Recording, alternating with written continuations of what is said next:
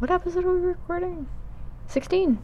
16. 16. And We're recording this out of order. We've already recorded 17. I don't know if you can see that, but like, I I have all of the ones with titles like are just ones that are like waiting for Oh, they need a, a number assigned.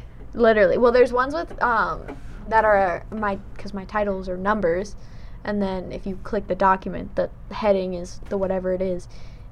Some of them are just just titles, and then there are um, ones that are called like MM potential episode.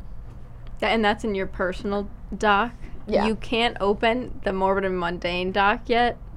You can't after these two days, but I definitely accidentally wrote one under the wrong email. So just don't open that and read the titles of any docs. Just share it with yourself and delete it from the. That was a lot of work. I'm just gonna tell you not to look. Oh, okay. It's easier.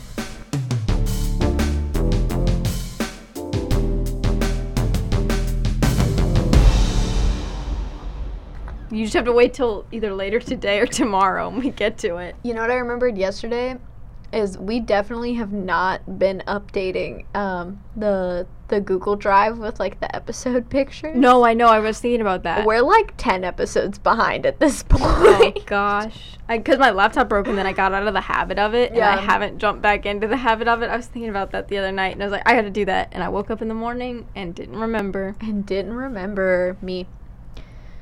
How are you? Good. I saw you four days ago. Yeah. This is probably the closest we've done these back to back. Yeah, I would say. Because it, I think that we we came during school. It was it was every other week. Mhm, we so were doing it. two So this is definitely by far. Saw you four days ago, but a lot can happen in four days. We did a group reading of Homestuck. for six hours. like not joking, we sat there on the couch six hours eating corn dogs and drinking whatever like soda we could find and just read Homestuck out loud. We got to pick characters. No, literally, I was gonna say it was a popcorn reading situation. like we were definitely like trading characters. At one point, yeah, we got confused, but just oh. went with it. No, because it was like two of them. The way my brain was like, oh, Emily by default is Dave. Yeah. Because you've been Dave since we were Since children. we read it. And I've been Rose since so we, we, had to children. always read those. Right, and then John and Jade, they're expendable. We switched them. anyone can read John, anyone can read Jade. Anyone Dave has to be read by me, and Rose has to be read by you. And then um, you read Nana Sprite. Oh, that was fun. You read Nana. We were sw- we were going back and forth on the rose, uh, Yeah. the roses updates throughout it too. Oh yeah. Guys, we made it pretty far. No, literally, we we almost finished Act Two. Yeah, We read all of Act One. yeah, and almost done Act Two. Yeah, we were about halfway through because we the all we had to get well more than halfway. We were really close to the end of Act Two. well, we hadn't gotten to we got to the part where John fell asleep, which means that Dave hasn't started Sburb yet, and neither has Jade. So yeah, about a half. Yeah, but we were we ended on the video that Dave was like kind of getting his shit Mhm. together. I can't believe we did that. No, I'm glad we did. Right, and like, it was like an ordeal. Yeah, It was an and we because we're not, and I know because I read ahead a little bit because Uh, now I'm stuck. So I I got into like a tiny bit into Act Three. that's more than reading a little bit ahead. I read a little bit ahead. I was doing DoorDash and I was just like, Well, kept now reading. am, the question is, am I going to catch up to you, or are we going to continue reading from our previous spot? I say we continue reading from wherever you got to.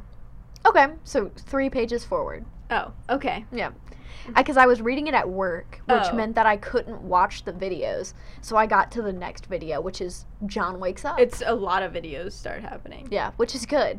We I should like- also probably uh, say that we were reading this on a TV. Oh yeah, this wasn't we were crouched around a, Yeah, a no. phone. We we we mirrored it onto the TV. and read it popcorn reading style. There were other people in the room who have never read Homestuck and had no interest in reading Homestuck. and were judging us. oh yeah, for sure. Cause Homestuck is fucking weird. yeah, it's fun. Retrieve your arms from the magic chest. The story is really cool. Just don't get into it. It's Fandom a mess. oh yeah, for sure. And it's everything is going through a renaissance right now. Like Twilight got a renaissance. Harry Potter never really like died off, but like things that popular fandoms from middle school are all like resurging in full force now. Because we ran out of stuff to do in COVID times. And also, I think it has something to do with the fact that we, it went past it so fast. and there's nothing original anymore. Like that sounds shitty and it sounds like I'm being pretentious, but like We're kind of at a standstill because we're on the brink of a, a technological renaissance. Yeah. Everything in media is kind of at a repeating itself. everything is like a remake of an old movie or a sequel. oh, especially with Disney right oh, now. Oh yeah, for it, Disney's the a, the perfect example. It's like why are we on the Fast and the Furious 12? Like Because he needs his family, all right? everything is a remake or a sequel or it's like adaptations like like a live action Winx Club. Yeah, what? Why did we need that? I'm just going to rewatch the old one. And especially because they made it bad. Yeah. And you lose the, the effect of the nostalgia of it. Right. Their selling point's nostalgia, but when if you get too removed from the, the original art, it, it no longer invokes nostalgia. Did you see I didn't the- need the the live act. I wanted my 2D animation that. back. I know we've talked a little bit about the Avatar remake, not on the podcast, but like just as a person. Did you see what they've announced about the characters? And then it's gonna be like high school. Bad. No, it's in a high school. Bully it's them. in a high school. Aang is no longer 112. He's straight up 12, and the whole concept is he's a he's a new kid in school and he needs to understand his magical powers. oh yeah, and it's not. it's like it's a magic and not bending. that and and that Katara, it's Katara's Native American. It's like don't get me wrong, I, I love representation, but she she's she's Inuit. She why are you why are you taking different that representation. representation and no like why not just represent her as an Inuit woman? Like she also her um her mom wasn't kidnapped by the Fire Nation. She died from quote like supernatural causes. Like it sounds like they're making a new thing.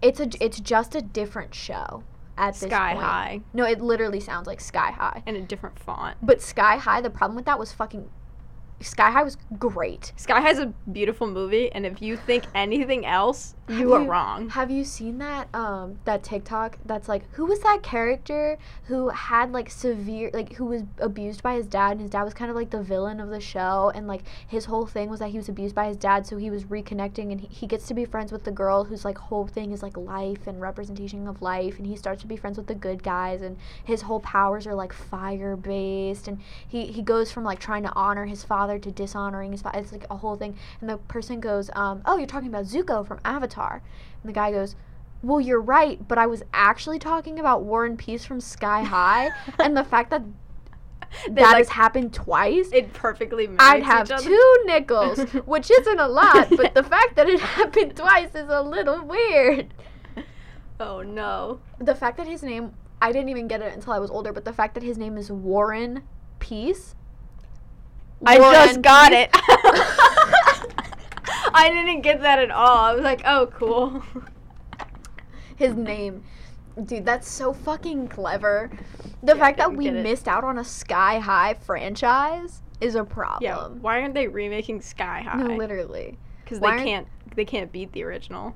I'm That's why they're scared. I'm tired of it. I'm tired of the remakes. And we unless say that, but we definitely watched Monster High. I was about to say, unless it's the Monster High remake, I don't want it. I want Monster High. We also, mm, it makes me nervous. Well, Nickelodeon's doing it. It's not Disney. Yeah, Nickelodeon is doing the Monster High Yeah. remake, and the live action musical thing has had people that I forget what musicals they worked on, but they worked on musicals that went well. Mm-hmm. So, um, and then the Nickelodeon is partnered with the, the, the toys. Like they're Yeah. they're staying true to With- the Which is good, because like, I remember Ever After High was its own thing, and when it got not canceled, well, I think it did, didn't it? I, Did di- also- I didn't watch. Ever. I didn't watch Ever After High either, but it, the it became Descendants.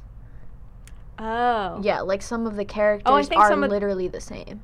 I, I think that's what's gonna happen with this one. It's gonna be a Descendants esque, Right, which I'm okay with. but it's I a little bit. It's Nickelodeon, not Disney. and it's also, oh well, Descendants was a musical. Yeah. But it's gonna be something like that. I can't wait for Nickelodeon-ish. for the second one, because the sequels are always the best. I mean, they're not, but like Descendants 2, far better than Descendants 1. High School Musical 2, far better than High School Musical 1. Cheetah Girls 2, far better than High uh, but than Cheetah Girls. You know what I mean? I thought you were just gonna compare them all to High, High School Musical. Everything is High School Musical. That movie defined my childhood.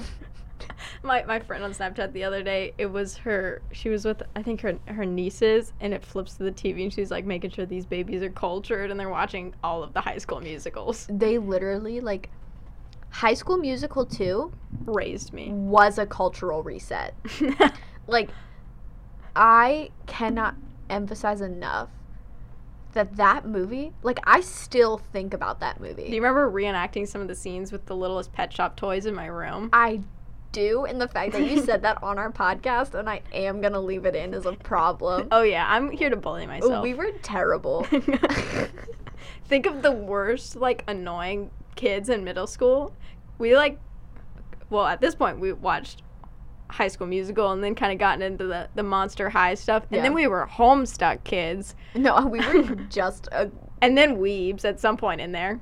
I think the Weebs and the Homestuck kind of mixed together. We were also like vocal, the cringiest kid you could think of in middle school.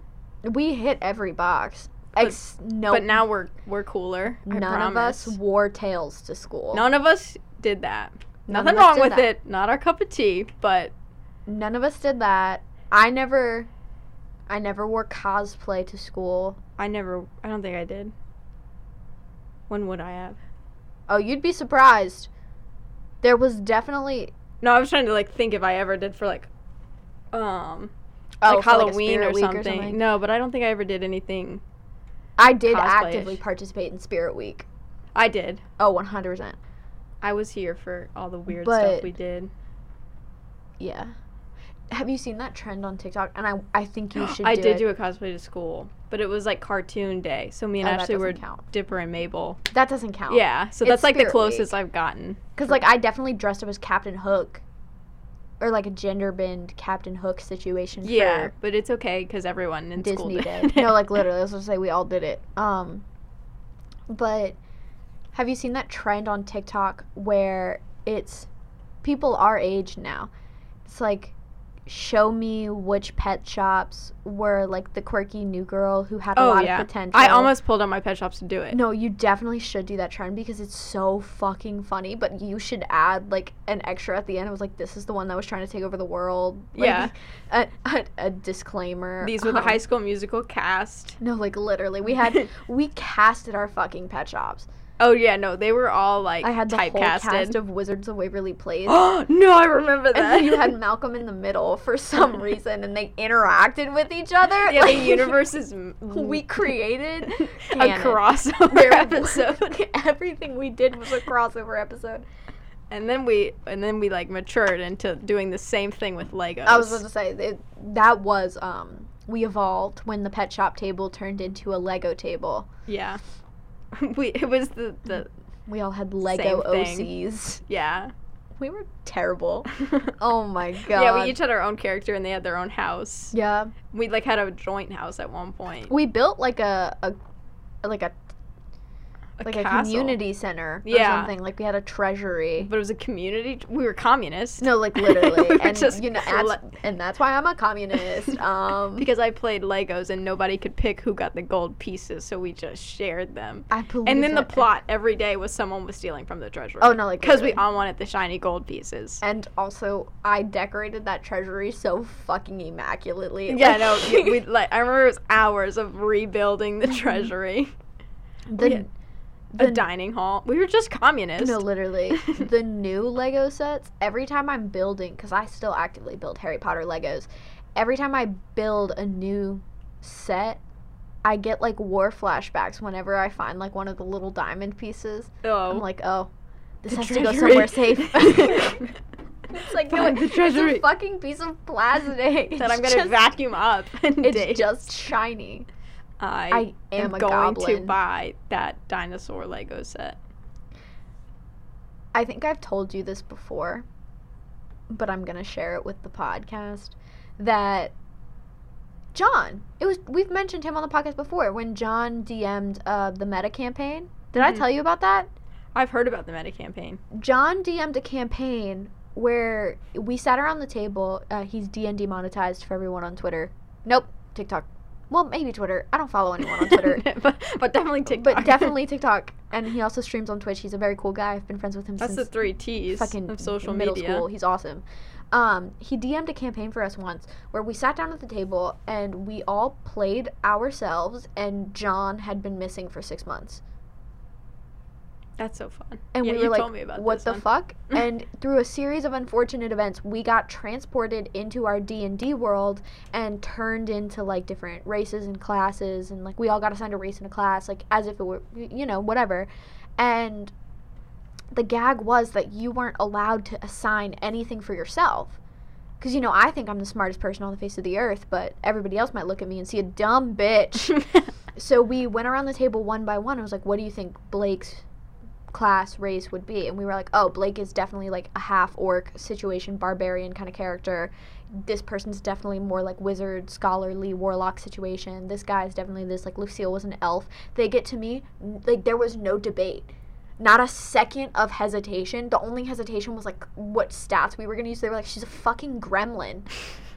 And John was like, how do I how do I make a gremlin? And then somebody was like, just use the fucking goblin stats. And I was like, okay, so she's a goblin? I was like, okay, that makes sense.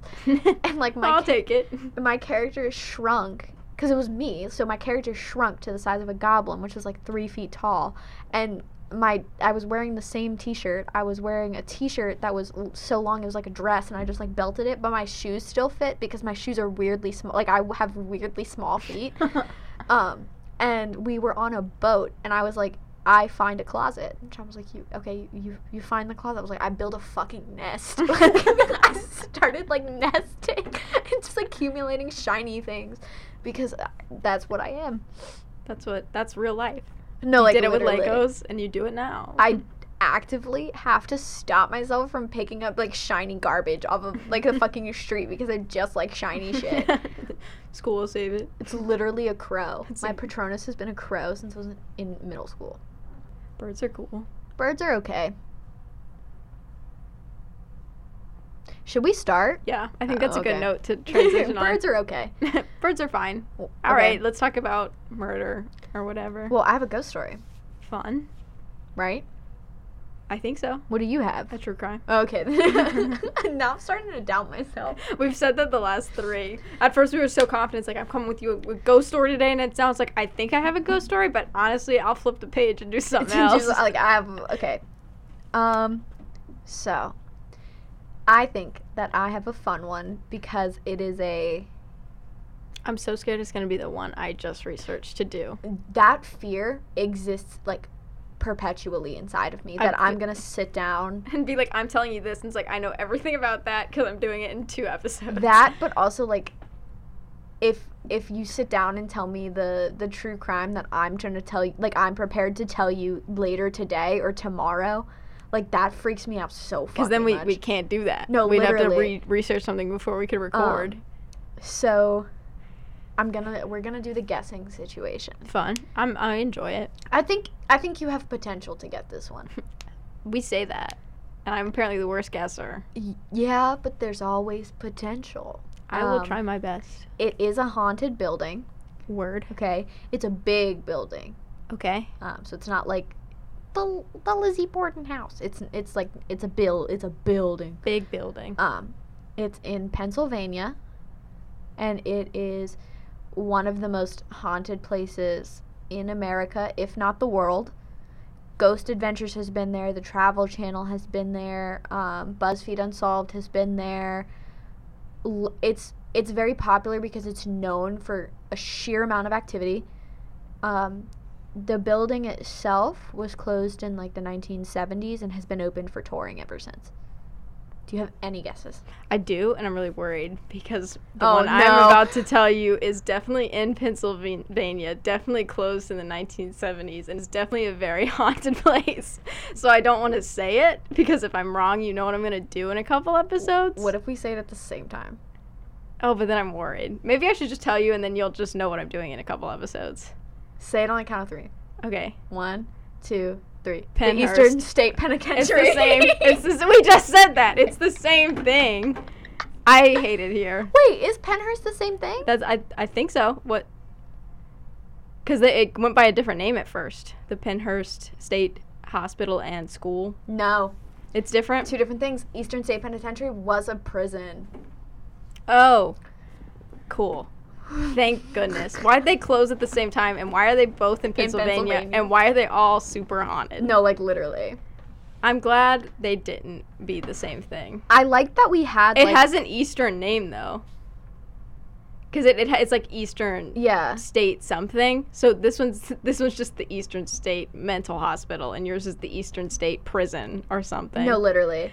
Oh, I like that we got You that. hit every mark. I was like, shit. There's mine. I like that we got that like healthy dose of fear though. yeah. After we jinxed ourselves. Um. Okay. So I'm doing Pennhurst. Okay. in a couple Pennhurst. episodes. Isn't it an asylum? Yeah. Okay. Okay. Because like I didn't. It's called an. It wasn't called an asylum at the time. But that's why now I said it's, the other name. Is is it's like publicly now it's like Pennhurst Asylum. Yeah. Like that's okay. That's what it's. That's what all the YouTube videos are called when Yeah. everyone go. Okay. So I do know what you're talking about. I'm excited though. That's gonna be good. It's fun. It's not fun. Sorry, I'm definitely like doing that thing where I turn my notes into a teleprompter. That's fine. Okay. Um. Let's see if we can beat my iPad dying. Oh, no, I have a charger in my bag. Oh, okay, cool. Um, let me. So, we're talking about the Eastern State Penitentiary, one of the most haunted buildings of all time. Yes. I'm excited for this one. Um, so first we're going to talk a little bit about prisons in general, right? Prisons in the 19th century were barely prisons, okay? They were like glorified holding cells at best. Um, there were, you know, lots of escapes, um, very short sentences, like limited staff. Everything about it was just not organized in any capacity. And often, like, they were just big rooms without individual cells. Often, uh, prisoners weren't separated by severity of crime, even gender or age. Like, children would be in the same room. Children who stole like a piece of bread would be in the same room as like a mass murderer. Um, and Oh no. 90% of the time one of them would escape. Um, it was kind of just like if you did a bad thing, you're bad. So you're going to be put in timeout. Very black and white. Like you're That. either a good citizen or not a good citizen. And sentences were super short. Like it'd be like 18 months for genocide. You know, like Jesus. it was also super common for prisoners to kill each other. And if they didn't kill each other, often they would either freeze or starve to death. Like it was Oh, wow. not a good situation. Um, so because of this, in mid 19th century, like so about 1820, 1830, they realized that like prison reform had to happen. Um, ben Franklin was a big advocate of this. Um, and it really, so it really took root in Pennsylvania after the American Revolution. Um, so there was Ben Franklin plus a group called the Philadelphia Society for Allevi- Alleviating the Miseries of Public Persons, or of public prisons. they really just they put it all out there. They were like, how many adjectives can I fit in? um, the the belief was that people were inherently born good and that crime was committed by like necessity um, or like environment it was n- nature Yeah. not nurture um, so the idea was well they're they're inherently good anyway and they performed these tasks so now like we can discipline them. Like we can discipline people in order to reform them. Specifically discipline through hard labor um, and confinement. And the idea was that they would then become penitent which is where the word penitentiary comes from. This is the fir- this is this prison is the reason that we have the word penitentiary. Okay. yeah it's super cool history wise everything else about this is terrible um because the idea of penance is you you say sorry for your sins and you accept penance that's where the word penitentiary comes from um that's this system also like this is the first prison to do what I'm about to detail. That's it's why it's called the Pennsylvania system. Um, Okay. the so the idea was originally reformation despite what it becomes later um, rehab not punishment and through all of this through all of these ideas being tossed around they get funding in 1821 for the eastern state penitentiary um, the building was designed by a british architect named john Haviland. um, he built it to look like a church Interesting. to accept penance Fair. um separation of church and state was not a thing baby yeah, they were. um so the idea was he wanted to make it look almost like a cathedral in ways like there's towers and masonry and big doors and um really vaulted ceilings um so that you would feel like god was with you yeah, you. kind of I mean, it's a step in the right direction. It's better than a holding cell yeah and, And- freezing to death. they wanted religion to be a big part of the reformation process Okay. Um, so it was built to look like a church, and one quote I s- saw was that um, this was so that you could only be alone with God, which pop off. Um, so originally, it was designed to hold 250 inmates in seven cell blocks. Um, the the the prison overhead looks re- honestly pretty fucking cool because it's a tower in the center, and then the cell blocks come off like uh like a star. Rays. Yeah, Okay. and the whole thing is in a big um, square of a massive wall. Like this thing was built to be inescapable, because the only way out was to get to the center and then out. oh. Yeah. Um, the the cell blocks also had mirrors at the end, so that guards could just be patrolling in the center and be able to look down and see everything that was happening in the cell blocks.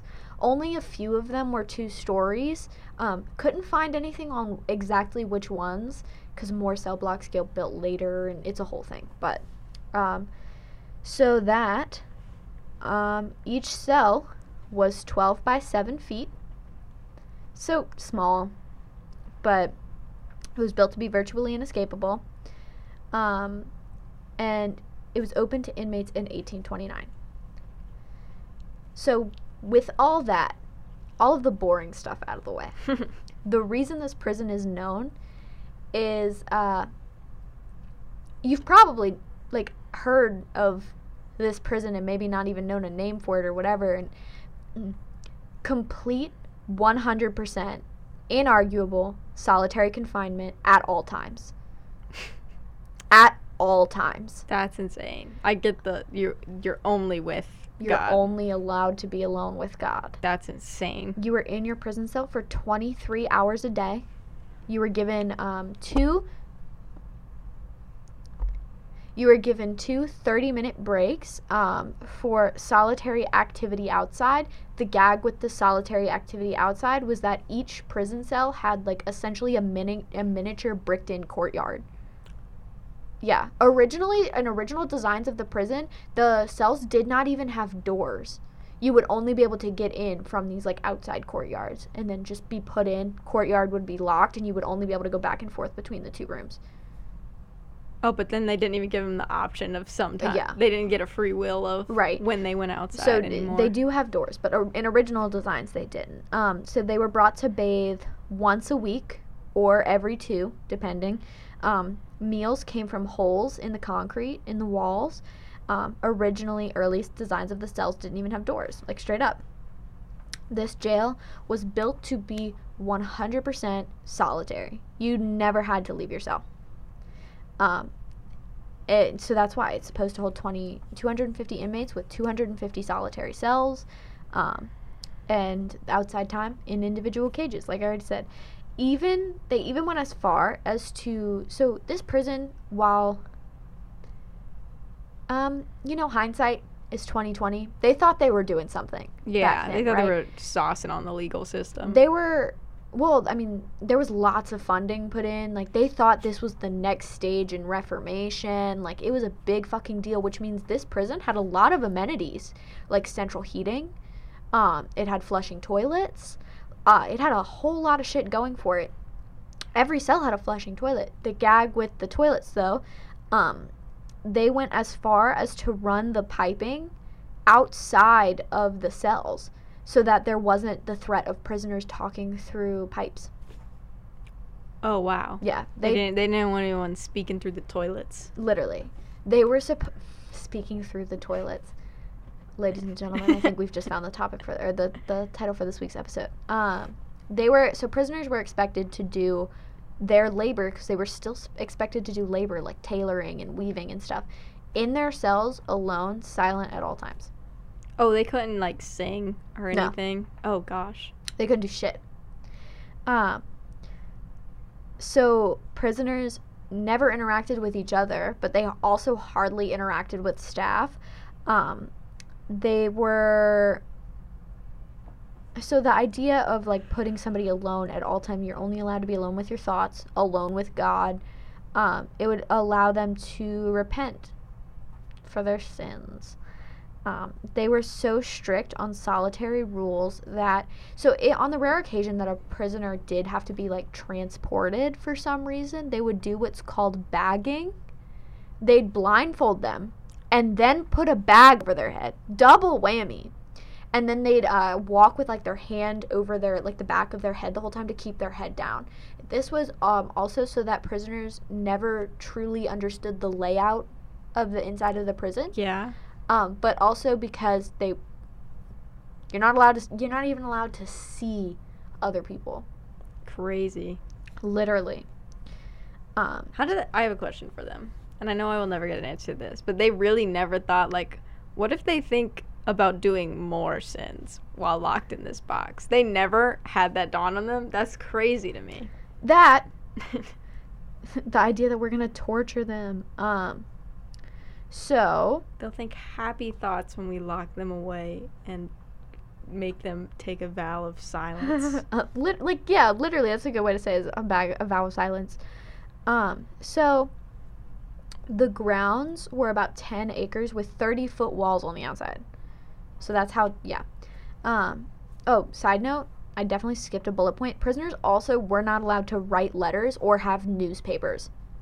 Oh, so like if you lost track of time, you lost oh track no of yeah, time. yeah yeah yeah. Yeah and yeah sentences were shorter at this time so it wasn't like somebody's in there for 10 years. It was like 18 months kind of situation. Not an excuse. No. but definitely not as terrible as it could have been Yeah. um If you would have been in there for 10 years, the, oh yeah the world. fucked we were just talking about what we did 10 years ago. yeah and like that it's like a a, lot has changed. it's like a being put inside of a time capsule Yeah, no, like if y- if you came out, if you were put a little longer than 10 years ago now, but like um, imagine if you were put in right before iPhones came out and you came out now oh yeah and iPads and iPhones and touchscreens everywhere. We're working on holograms like the technology we have now. we that order that at was McDonald's on a kiosk yeah, like it like that's 10 or 12 years of time right there. If you were in that prison for that long, and then coming out it's like it's that trope of um, time travelers in movies where the first question they ask is what year is it and who's the president Like, oh, you you would not know like major political events that happen you're not even allowed to have a newspaper. natural disasters. natural disasters If you came out, if you went out 10 years ago and came out now, you would have no clue COVID happened. literally the world was in a pandemic. a global pandemic you would have no fucking clue because you were uh, essentially in a time capsule and you didn't see the, you wouldn't see the, the, the staff. Like if they started wearing masks or anything, you only see their hands bring you food through a hole in the wall. You would have no clue. it, it's definitely That like just boggles my mind. psychological torture. Um, so, a few months after opening in 1829, they got their first inmate. Um, his name was Charles Williams. Um, he'd been sentenced to two years for theft. Okay. So uh, prisoners mu- like mugshots and thumbprints also like weren't a thing. A lot of the older records we have, um, prisoners were assigned a number, and that number is what tracked them their whole stay. And they also had like remedial physical descriptions, and that's about it. So Charles was, um, his quote was prisoner number one, burglar, black skin, five feet seven inches tall, uh, foot size 11 inches, scar on nose, scar on thigh, broad mouth, black eyes, farmer by trade, can read, theft included a $20 watch, um, a $3 gold seal, and a gold key. He was two years for a $20 watch. I mean, twenty dollars back then is a lot. I don't care. It's still a lot. No, That's dumb. for a watch.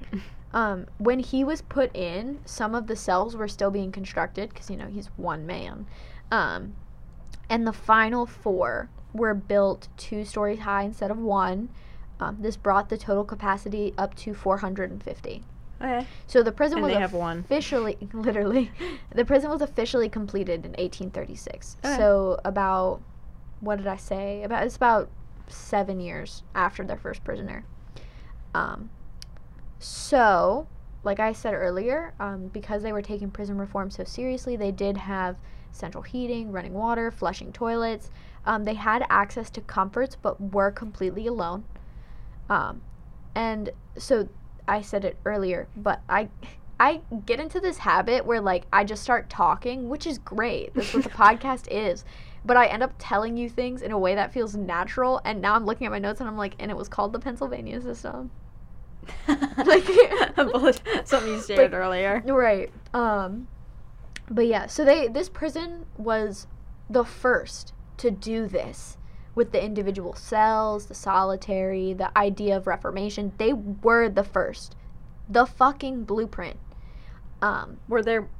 How many of these were there? so very quickly this became a trend for other prisons to uh, implement things like that um, somehow like from the outside looking in this system looked effective i uh, Sure. um, I see what you're going for, but you're you're missing some notes. right Some key but points. this prison was essentially the blueprint for modern day prisons as we know it others started copying the system maybe taking like the idea of indivi- individual cells but not the solitary like flexing things around um yeah so the the pennsylvania system is kind of like the it like staple flips. This Yeah. is the flip. um, so this fun fact: uh, this building had heating and running water before the White House did. Oh wow. No, yeah, like this was a big fucking deal. Um, it was the most. It was one of the most expensive structures ever built for the time. The total came to be about uh, seventy-seven thousand, which is about two point one million today Wow. for this one building to hold 400 people. Um, so the architecture also wild. I said it earlier that it looked like a castle. Um, it attracted tourists to see the to the see church this prison. because right because people were like, "This is this is the future." Charles Dickinson came what was like he doing straight there? up. He walked in, took like a look around, and was like, "This is terrible. This is torture," and left. Like he was Good for he was actively speaking out against it. So good for him. Um, it was also called the most progressive prison in the world at the time. About 300 gl- prisons uh, around the globe were modeled after it. Wow. Um, modern advances also kept coming. Um, at one point, cell block three was just completely remodeled into a full medical center in house in the prison. Um, it had labs, a pharmacy, an operating room, and a recovery ward. All right. It was a whole thing. I mean, like some of that, like the amenities of it, it was Yeah. like really progressive. The whole solitary thing, though. Oh yeah, how just did that? psychological torture. Yeah, how did that raise no red flags? Like they were really going strong with the. We'll have a medical place. We'll Yeah. have working plumbing, Right. heating. Like, good for them with all of that. There was also I didn't include it in my notes because I didn't I didn't think it contributed much. Which yeah, a lot of the history though in this building specific is so fucking interesting. Like they they had a um when when the f- influenza when the flu went around and many people were dying because you know modern medicine wasn't a thing. This prison um was the first when I read it, I got fucking COVID flashbacks. Everybody was already quarantined, but if someone got sick, they were immediately brought to a medical ward. Their cell was completely wiped clean. They had two people get sick Wow. in the flu, like when the flu outbroke. And that's including staff, and no one died. good for them. No, like literally, like they had their shit on lock. Now, if you take away the psychological torture, this would be cool. this would be cool. Um, so yeah, while awesome, lots of issues. News, some key details. A lot of inmates ended up committing suicide. Oh no. real life game over. A lot of prisoners also obviously went insane. Yeah, You're- no, that's what I was gonna say. Is like being locked in a room by yourself. Oh yeah. Um, the jail stayed open until 1971. Um, so many people were losing their shit in solitary though that around um, 1913 the solitary system did go away. Okay. Like so it was completely gone by 1913, but they were phasing it out. Um, 1913. yeah. Wait. Prison opened in 1829. Okay. It was fully built 1830 some 36.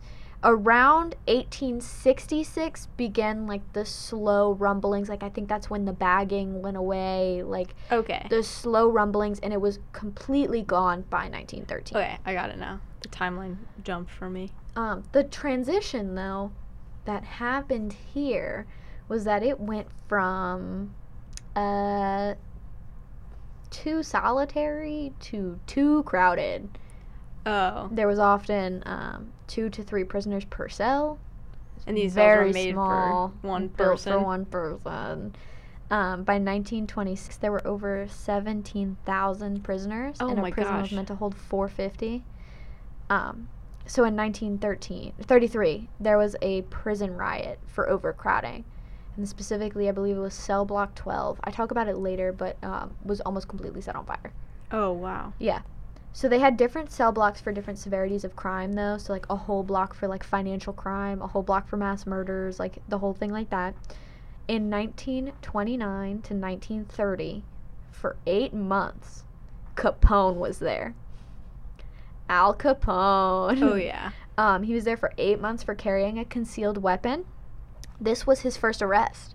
Really. This was where Capone we should. went. I'd. I'd. I'd be surprised if people didn't know who Capone was. Oh, Al Capone. Yeah. A massive gangster. Yeah. Huge mob boss. Like.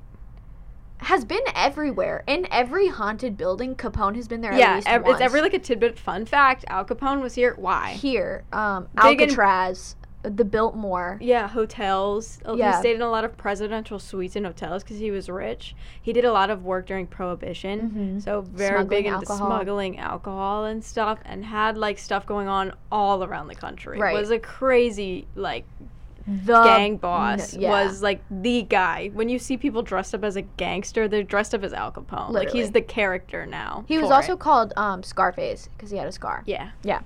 So this this was where Capone went though for his first ever arrest. It was a big That's deal. cool. Baby's first arrest. um, that's the title of this episode. the theory goes that he did it on purpose though. So this Oh. is right after the the St. Valentine's Day massacre. Mhm. Seven mobsters were shot execution style by other mobsters dressed as police officers. And he is believed to have facilitated this um, and then purposefully got himself arrested so that To he, stay out of the spotlight. so no one could kill him. Wow. That's yeah. Um, he, because he, in theory, with the facilitation of this, ordered the hits on the rival mob bosses. So, like, it was a thing. Um, so he was housed in the Park Avenue block um, in a luxury cell. He, he had furniture, he had a wooden desk, a rug, soft lighting, paintings, a cabinet, radio. Um, he had a crazy nice setup. Yeah, no, I've seen. I went to the the Alcatraz East Museum in Mhm. Pigeon Forge, Tennessee. You should go. Anybody listening, it's a great museum. But it had a recreation of Al Capone's cell. I don't know if it was that one specifically. I'll show you a But, picture of it while um, you're talking about it. Um, because he had a different in other places where he was uh, kept in jail. He would always find ways to get his cell like furnished. So it was one of the cells recreated, and it was great. Like it was nice, nice rugs and mm-hmm. lamps, like floor lamps and stuff with like professionally made shades on them, and paintings. That's what it looked like. Yeah, I've seen. I've gone to like Yeah. walk through that cell where That's they crazy. recreated it, and like also at the museum though they had Ted Bundy's car, the Volkswagen? yeah, and stuff like that. They had the that car. Bronco from O.J. Simpson. Oh. They had the not the real Bonnie and Clyde one because it was on tour, but they usually have the real one. They Mhm. had the movie one stand in while that one was Oh. gone, and then they had John Dillinger's car. oh shit. It was a cool place. Damn. I Ted Bundy's car. It was the like the, I hate it. yeah Have you? I mean, obviously you've seen it. Like Yes. the the passenger seat being creepy gone. Hate that. creepy. We'll talk about we'll talk about Bundy one day. For now, though, we're gonna talk Capone. Yeah, sorry, we got No, off you're track good. on the You're good. You're good. You're good. Um, I did not know you'd been there. That's kind of cool though. um, so Capone, no matter like how much he was uh, given furniture, whatever he wanted, man still complained. um, specifically, he complained that dun dun dun he was being haunted. So around this time, around 1900, between like the 1910, 1940, whatever, is when a lot of prisoners started complaining about straight up ghosts. Re- Like prisoners started complaining about straight up fucking ghosts. that's that's Um, deep. Capone though is one of like the first that it, like it was a thing. Um, guards and other prisoners testified to hear him like screaming at unseen forces, and also like so. There's I'm gonna gonna do the whole thing where like I play the skeptic, but also like I I, I do believe that this happened. Um, so one of the people that Capone allegedly killed, his name was James Clark, and James also allegedly went by Jimmy, and it was Jimmy that he was yelling to. Oh, um, so he's so- like being haunted by someone he killed. Right. It could have been a haunting. It, it could have been a guilty conscience. Yeah. The idea that Capone was going insane, though, that doesn't. I don't believe that. Doesn't fit with he. If this is only his first arrest, It's his first he arrest goes on to do a lot more very complicated stuff. And he's also like not sitting in silence all day. Like he has a radio. He has books. Like he has other things that are. I can see the guilty conscience thing Yeah. kind of like ha- starting to haunt you, but Right. Um, the ghost called himself Jimmy, haunted himself at night, haunted him at night. Um, and guards testified to hear Capone yelling for Jimmy to get away, w- get away from him, and also he would apologize. Um, he would wake up in like cold sweats though, screaming. that's crazy. And Capone was also a very proud man. Like Yeah. he's not. He's the one. He he was the one who was like ordering people to do shit. He's not gonna just start screaming. You know, like it was, he out of he was- character. He was, scared. Yeah. Like, it, it wasn't something he would do. another criminal housed here. His name is William Francis Sutton, aka Slick Willie. um, he was sentenced to 11 years because he was a career criminal. So he pulled off over 50 bank robberies and he escaped from prison three times. Like this man was like a celebrity. so you know how bank robbers were? Bank robbers were fucking doing interviews with the pol- like interviews with newspapers and shit. Like, yeah, they were. They they thought they were big shots. and some of them were. No, some of them were like really cool. Um, The way they got some of them just like walked away. He was like, if you acted cool, it obviously wasn't you. And he robbed a lot of banks with that was his motto. I mean, like, pop off, act cool, brother. They won't suspect you. yeah. Um, so in 1934, he was convicted for s- this so-called machine gun bank robbery. Um, and in 1945, he organized one of the most massive prison escapes that this prison had ever seen. It was him and 11 other people. Okay. They worked in shifts, digging a tunnel with spoons and flattened cans. Oh, that's crazy. Yeah. So they worked in pairs, and two of them would go in and dig for 30 minute shifts, and someone would be waiting by the door and would like whistle or whatever and shift change. So that there was never a prisoner who was gone for like a suspicious amount of time. Yeah, they would. It just looked Yeah. like they went to the bathroom and Um, did it- something. it was crazy elaborate. Um, and the tunnel the tunnel was only 31 inches wide at the opening. That's also how it, managed to avoid detection though. Um, and the gag was so they they successfully dug this tunnel and made the escape attempt. Most of them were recaptured within the hour. um, this though, segue. Uh, when they were recaptured, they were brought to cell block 13, aka the punishment block. I don't like that it has that name. Yep.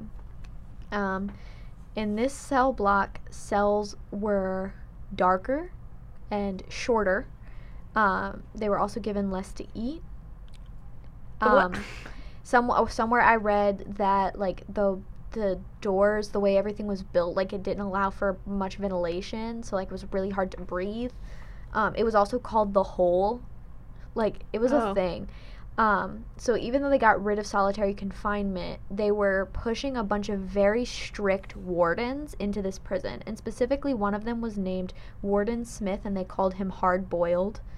Um, from the 1920s to the 30s, he was in charge, and he facilitated a lot of torture. Oh no. Um, it's a lot. So there was also uh, some places wrote that only really bad pres- prisoners were sent to this penitentiary because they knew that this guy was like not to be fucked with.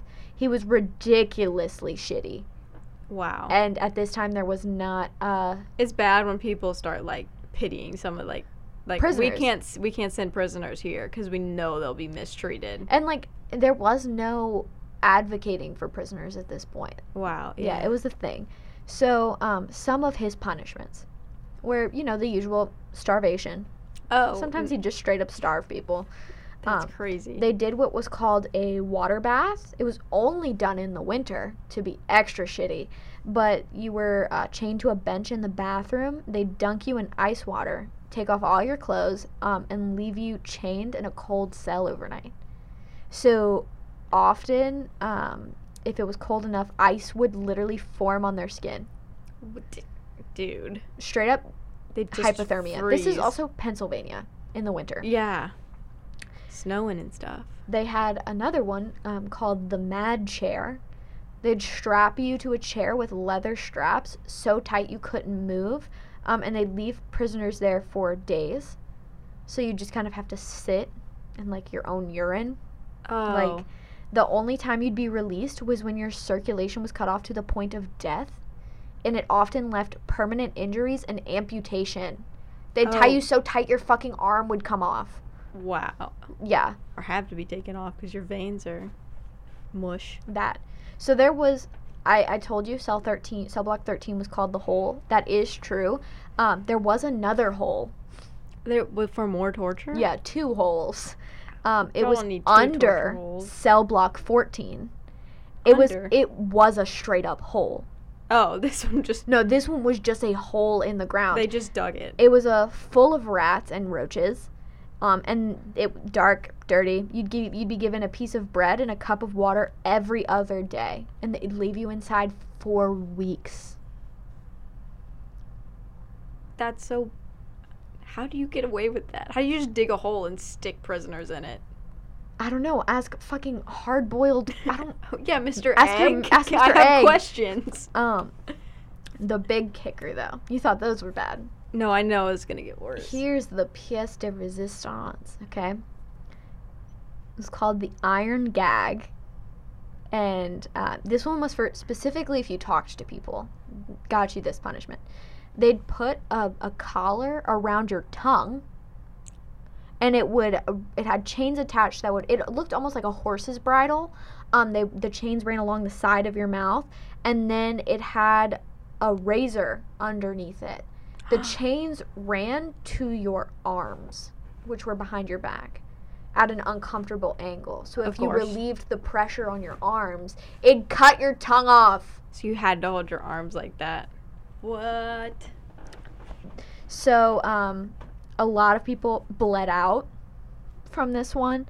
Um, a lot of prisoners also intentionally tried to talk to guarantee themselves this punishment so that they could bleed out. oh. it even killed someone. His name, I'm going to butcher his last name. His name was Matthias Maccumsey. Um, he was 44. The gag was put into his mouth, secured with chains around his neck and arms. Um, he tried to relieve the pressures on his arms by letting them fall. Um, the gag was forced further into his mouth, tore open the inside of his cheeks and his tongue. His cause of death was lis- listed as apoplexy, which in modern terms is um, it's a stroke or hemorrhage that causes a person to lose consciousness and die. In this time, though, it was written, as, it could be written as the cause of death for anyone who died suddenly. Oh. Yeah. So he likely died from severe bleeding, but it was written as apoplexy. Okay. Um, so Block 13 was closed in 1959. Was replaced by Block 15, aka Death Row, which opened in 56. It was the last addition to the prison, and when the prison was finished, it had uh, 1,000 cells total. Um, not long after, though, it was closed in 71. So, with all that being said, let's talk about ghosts. I'm here for it. Okay. So, first, there's the usual, you know, we got our crazy temperature fluctuations, laughter, footsteps, keys jingling, Ooh. uh, the Spooky. general feeling of dread and unease.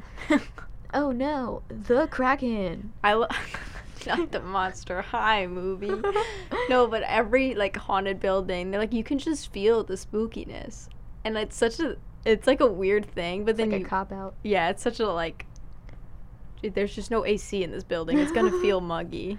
Um, so we're gonna get into some specifics though. So in cell block 12, this is the one that was burned down in the riot.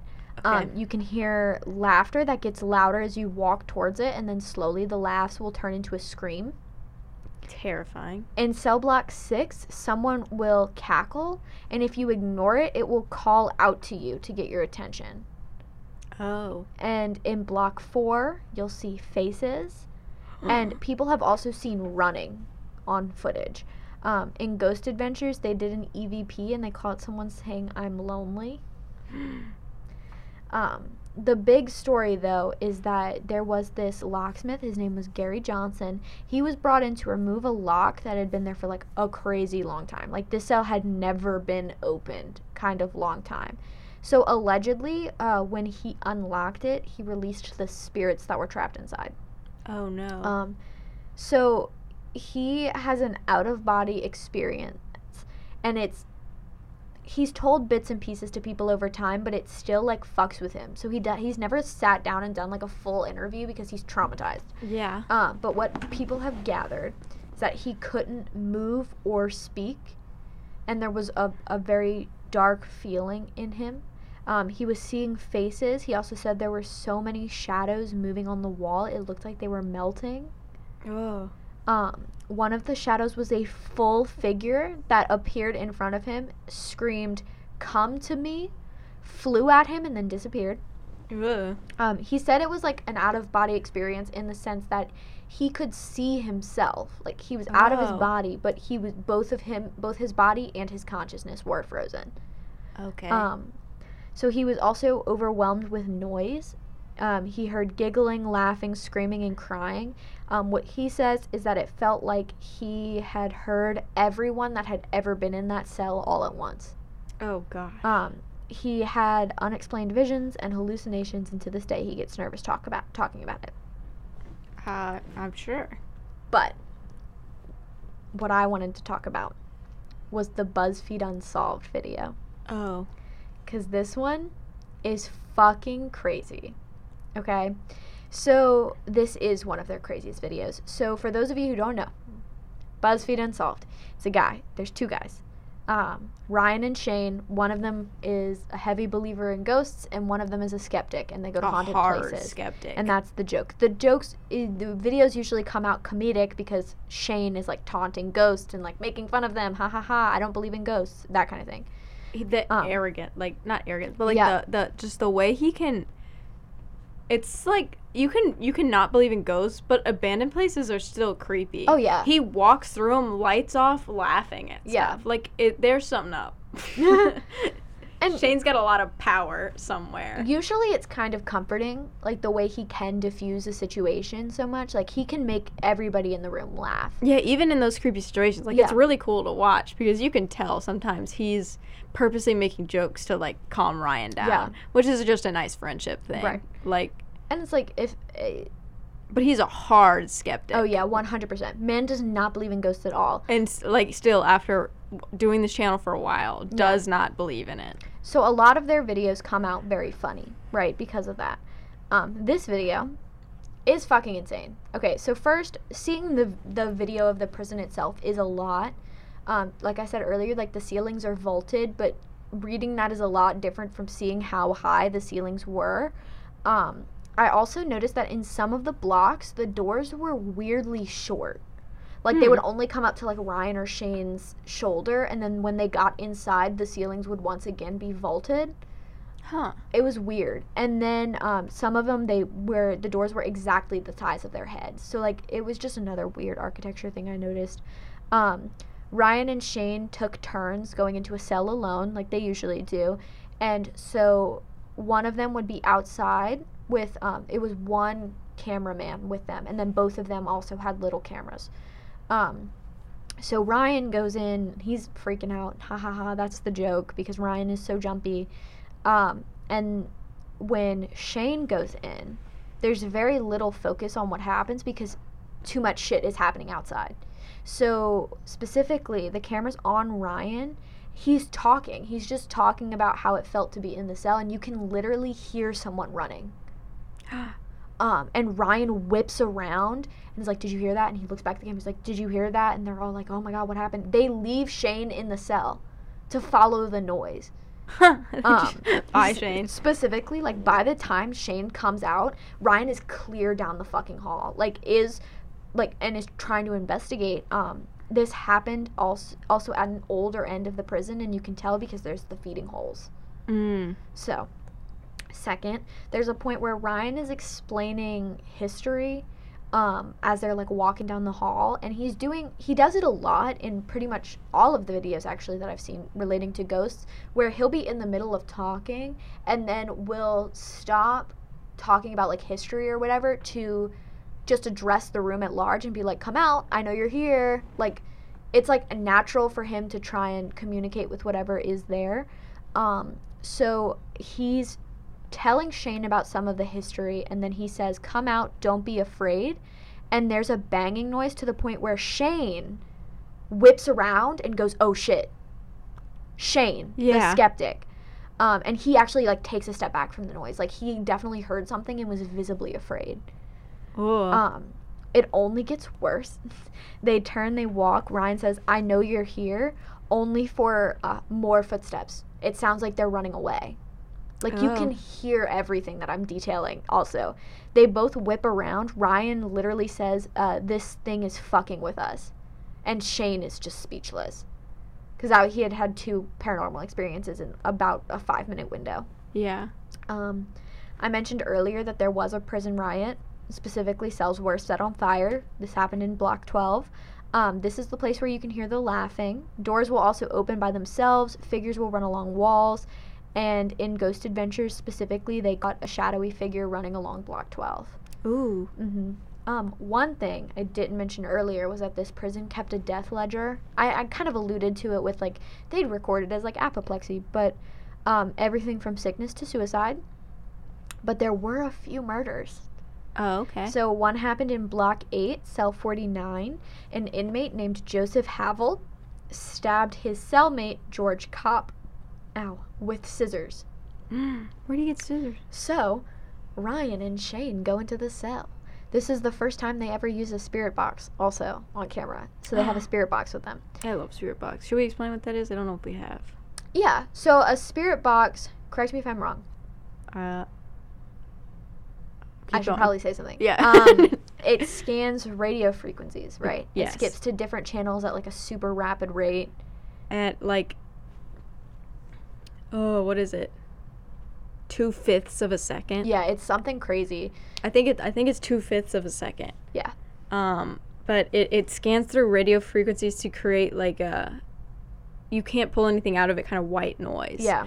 and ghost can manipulate this white f- the the, the white noise the frequency it, it i used to i've explained it wrong so just in case we have explained it on the the the podcast before i used to think it would stop on certain stations and use pull words from there what it is though uh, what what they actually do is ghosts are manipulating the noise it does it's not stopping anywhere it's not it's it's not really scanning the the frequencies it's just jumping frequencies so fast to create this like constant noise Gotcha.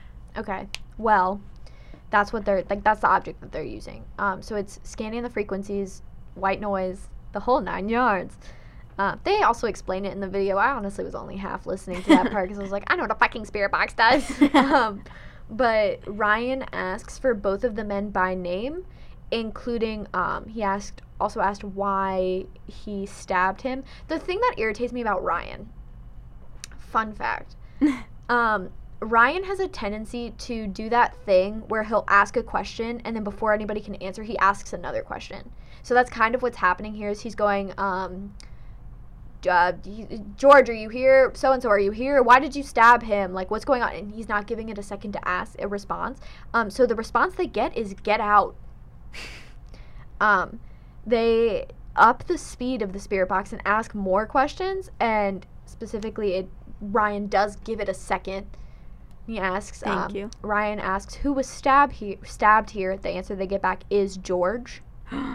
And while Ryan and Shane are talking about how crazy that is, the spirit box interrupts them and goes, "Are we through?"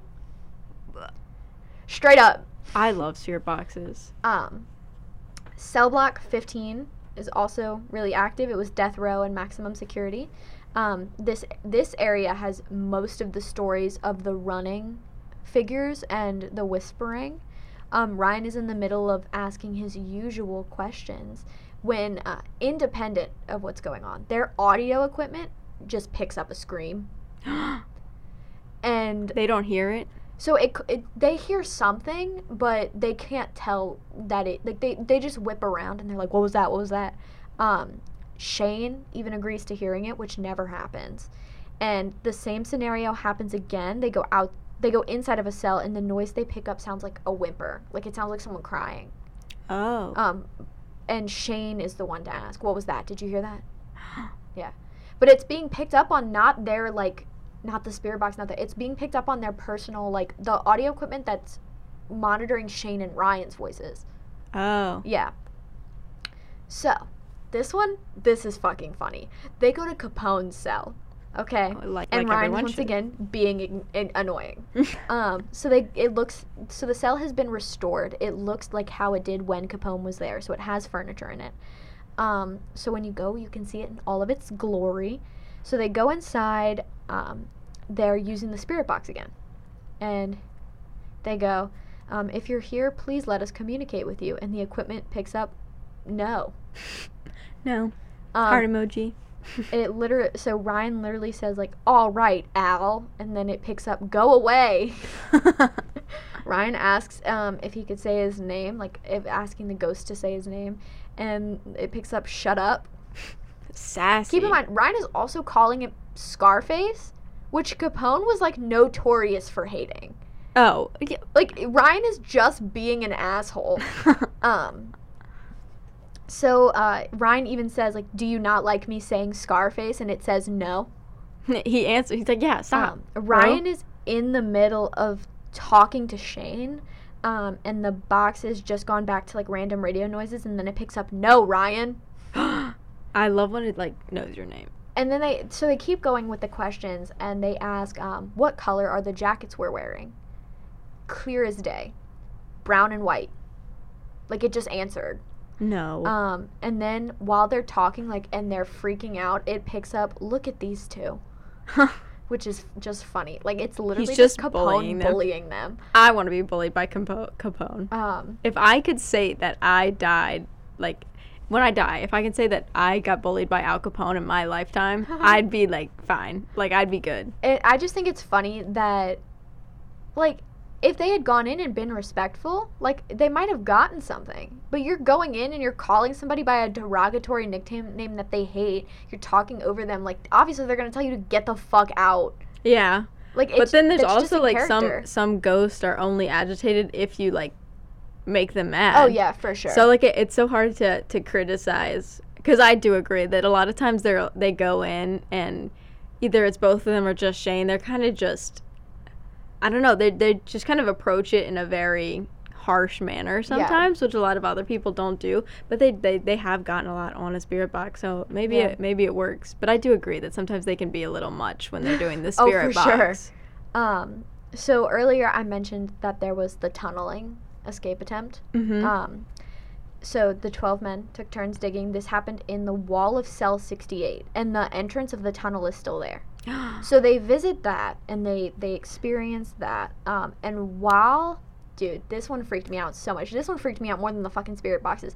They are just once again in the middle of like casual conversation. They're cracking jokes. They're like Ryan's like crouched down by the tunnel. They're talking about the tunnel. Ryan's giving him the the history of the escape attempt, and you hear a whistle outside, Ooh. like they're changing shifts. oh, I forgot about that. That's awful. No, you just hear a whistle.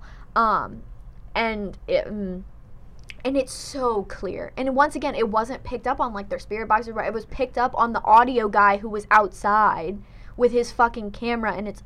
I feel so bad for that man.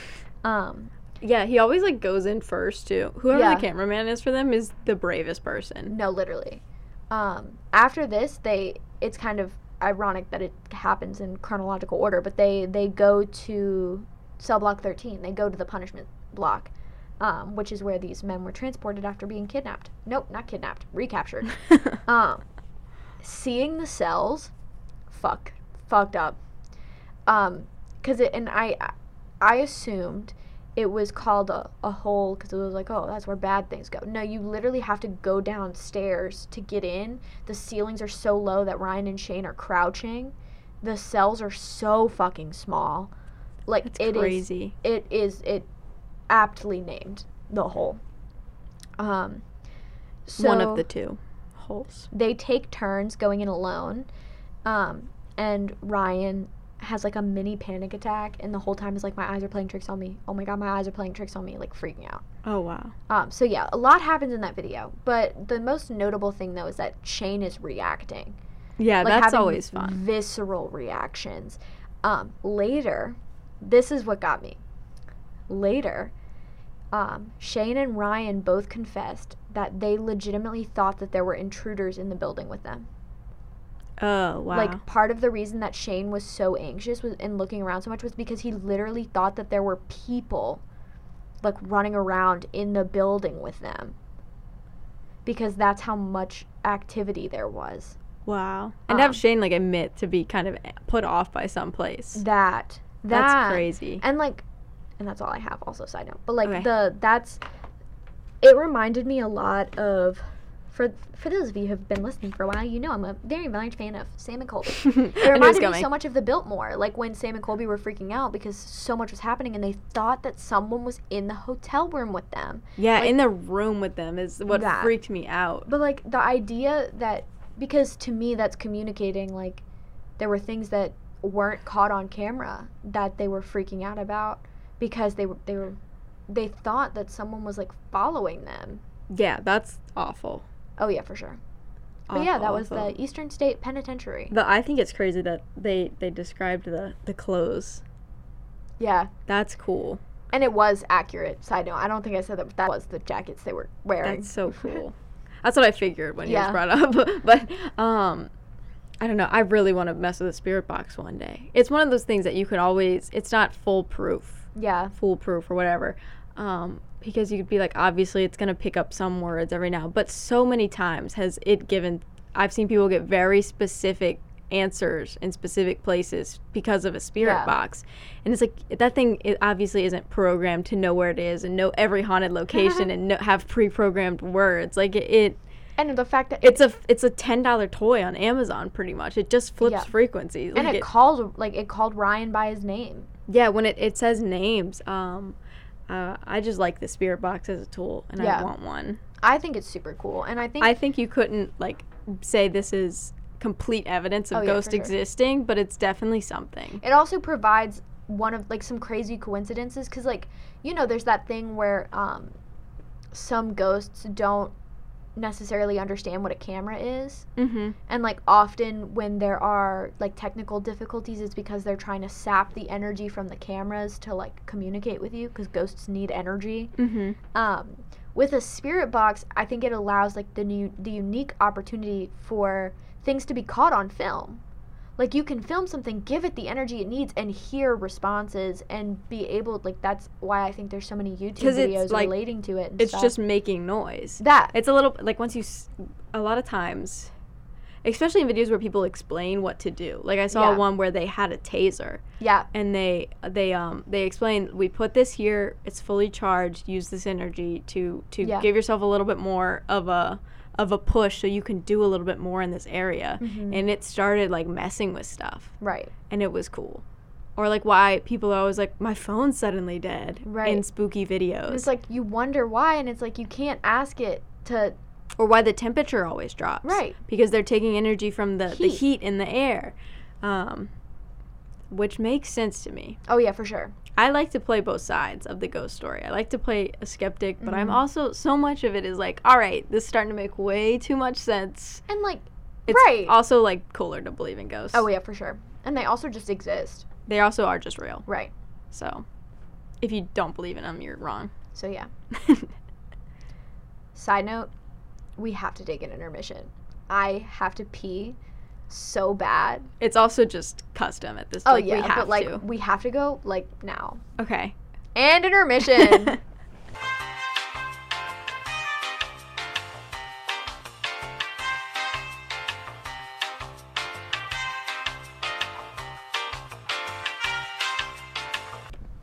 We're back. I didn't do it like wiggly like you. And we're back. Oh, we're doing it different now. That was a, the best pee of my life, if we're being honest. it was a it was a pee. It was a pee, but it was definitely worth it. I'm glad. Yeah. How are you? I'm good. we just talked. Well, yeah. But I'm still doing well. That was a fun fun topic story. Yeah.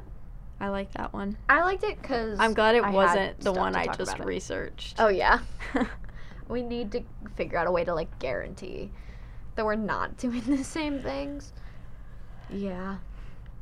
Yeah, but that would suck. Like if you found a topic you really wanted to do, and then you tell somebody. If we had like somebody checking our list to make Mhm. sure we didn't, and then it's like, well, the other person's about to do that one, because then it spoils what the other person's about to do, and you know you can't do that one. There's also um because I was talking about using Notion earlier. Notion introduced synced blocks.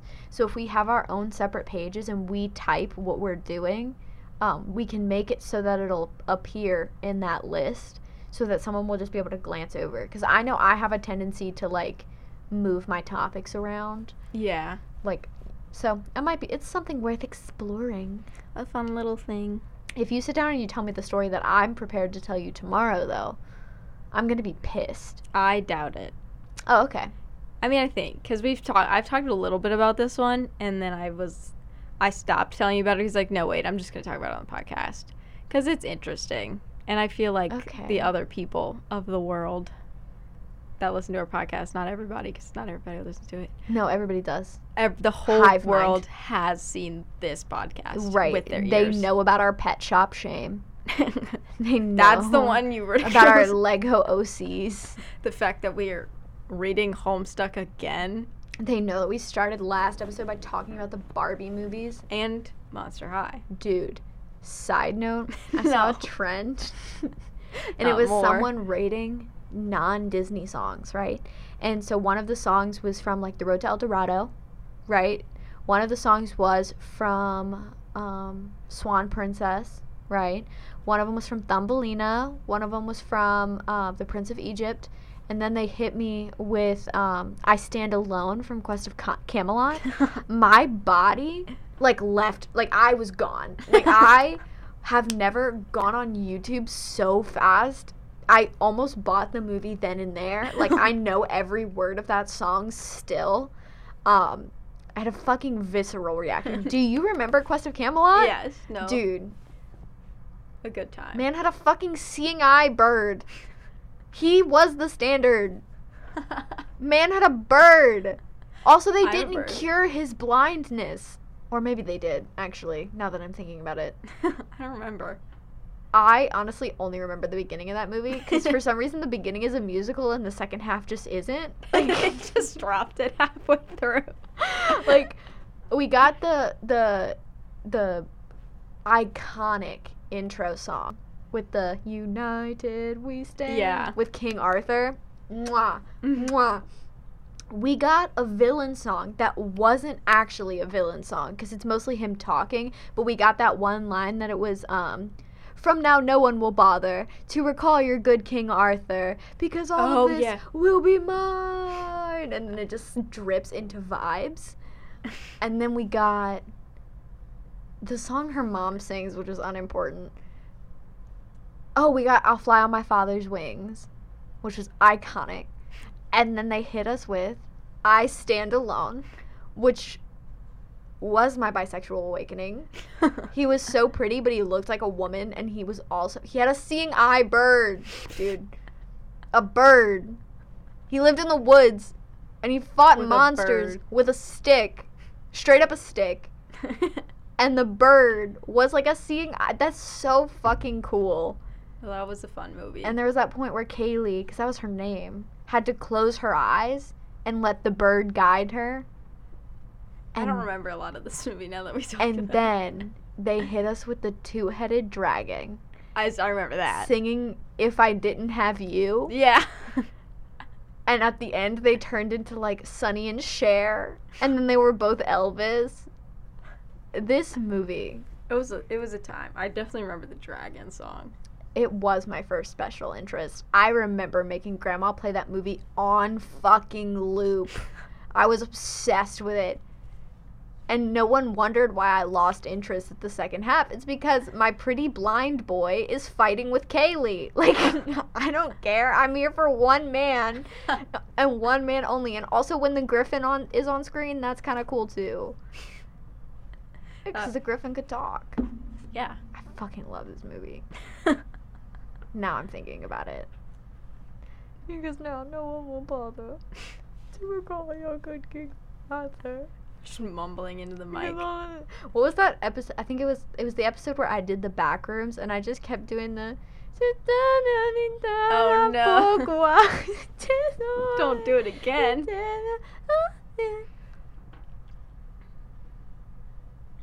All right. Do you remember No. More. Princess and the Pauper and the cat that thought he was a fucking dog? yeah. Identity crisis. Man's barked. Man was a cat that barked. Oh my god. Okay. What are you gonna tell me about? I'm telling you about Betty Page. Okay. I was prepared for you to say the name I was gonna do tomorrow. What if I did? What would you have done? I was fully I was thinking about it. I was like, what am I gonna do if she says this man's name? I'm gonna get up and leave. You're just done. No more podcast. Betty I sit here and tell my story. Betty Page, Betty Page, Betty Page was there's a movie about her. Yes. I watched that movie. You did? I told you this when we talked about it. I had to watch it for my gender and sexuality class. But it was all about her time being like A model. a model. yeah. So I know about that. There's a, there is more to the story. there's more to the story. Yeah, and we will get into it because it's it's fun. Okay. But yeah, like you know who Betty Page is, and I'm sure Yeah. most people do. There's a bunch of very famous people in that movie too. Yeah. Sarah Paulson is in it.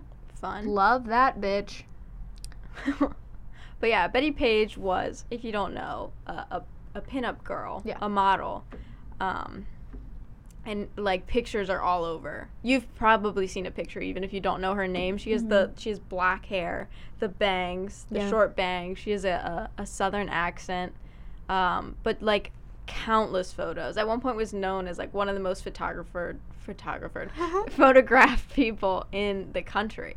Um, there, it's just she did a lot of shoots. The Mm-hmm. pictures of her are everywhere. So I like you've probably seen her. She's also stunning. She is. She's really pretty. um, but we're gonna we're gonna jump into her her life outside of that, like Okay. go into her early life and also after her modeling career, which is where the fun stuff is. Okay. My brain is like Betty Page. Yeah, she's a model. Yeah. and now then I had to emotionally realize that. yeah, no. When I read this, I was like, "This is podcast." fake. this, this didn't happen. Like I've known who Betty Page is Yeah. forever. Like I've seen pictures of her forever. But then all of this stuff I read, and I was like, "Why?" Did, this is never brought up. Everyone's like, "This is a picture of Betty Page hanging in my kitchen because we love Betty Page here in this household." And then like some stuff went down, but yeah, just everyone knows her as the the pinup girl, the model. I had to emotionally come to terms with the fact that we're talking about Betty Page right now Yes. on a true crime and paranormal podcast. Yes. I'm ready. No, I'm not. I'm not. I'm and I'm not. talking about it. I love her. I watched a movie about her. I'm, I'm deeply attached to her. She is gorgeous. I'm just gonna keep saying that throughout this. Oh, yeah. because she Disclaimer: She's stunning. amazing. Uh, but Betty Mae Page was born in 1923 in Nashville, Tennessee, which rhymed. I thought that was fun. 1923 in Nashville, Tennessee. Um, and fun fact, her name was actually spelled B E T T Y, but as a kid, she started spelling it B E T T I E. Oh, Um, and it just kind of stuck. Like so an identity crisis. Yeah, but like that, if you see her name written down, it's the B E T T I E. It's the Mhm. I E ending, and that's just her. Her legal name is Betty. She just started writing it as a kid the other way, Pop off. um, and it just that's what she went with. That's what stuck around. She had five siblings and was the second to oldest, and her her family moved around a lot and can never really find financial stability. Mm-hmm. Um, so Page, being one of the older kids, kind of was a second mother to her siblings because her parents were both out a lot trying to make money to keep the family afloat. Cute. Um, Oldest daughter syndrome. yeah, and then it this kind of kicks into high gear when her her father is arrested and convicted for car theft, oh shit. and then her mother started just taking any job she could. So Mhm. Betty kind of. Being the second to oldest, her and the oldest were, were very much kind of in charge of the, the younger siblings. Okay. Um, the the financial instability was very hard on the family though it like when betty was 10 her and her sisters were put into an orphanage for a year Oh shit. like the the family eventually got them back but for a while there it was like they they were having to give up their kids and stuff like Mhm. just extreme financial instability i can't say that word um, Instability. instability What was what's the word you couldn't say the other day? every word ever Well, that, but when we were specifically reading Homestuck, it started with a V. vulture Okay. Nope, it's not it. Nope, that's it. I can't pronounce the word vulture, guys. No, I can't read or talk. I don't know why we're on a podcast because I don't have the skills required. It's literally just because we like talking, but that doesn't mean We're we're, not good at it. Yeah. At least you can say the words you write down. Barely. I wrote this and I can't read it. you poor thing. But anyway, it like there is a lot of sad stuff that happens, and uh, according to Page, around when she was 13, her her father began molesting her. So was the father wasn't really a great guy in the family, but just kind of stuck around due to you know needing to provide for the kids. But uh, so just like not a great upbringing. But Yeah. uh, she in high school she was uh, reportedly a great student, very involved in clubs like debate team. Pop off debate, Um, Betty. She was voted most likely to seed by her com- classmates, and she Most likely to seed? succeed. Oh. I like stuttered through it. It's I thought you said seed. seed. She's Like- most likely to turn into a seed Or be a plant. I was like tilling soil. She like, is a farmer. she- no, most likely to succeed. I'm Okay, sorry. cool. I went through it fast because again, can't read over here. Plant Um, your seeds. I'm a real seed guy, not a big she, war guy. I'm not even gonna try to say it, but she graduated as the one under valedictorian, salutatorian, S- the one right under. How's it spelled? I'm not gonna read how I spelled it Okay. because I misspell every other word in this. I, it would be like salutatorian, right? That's what I. That's what I have. Salutatorian. Salutatorian. I don't fucking know. Guys, I tell us in that. Discord how to say the Send us a pronunciation guide. please. I could have looked it up. I think I did, but I just have never been able to to Mhm.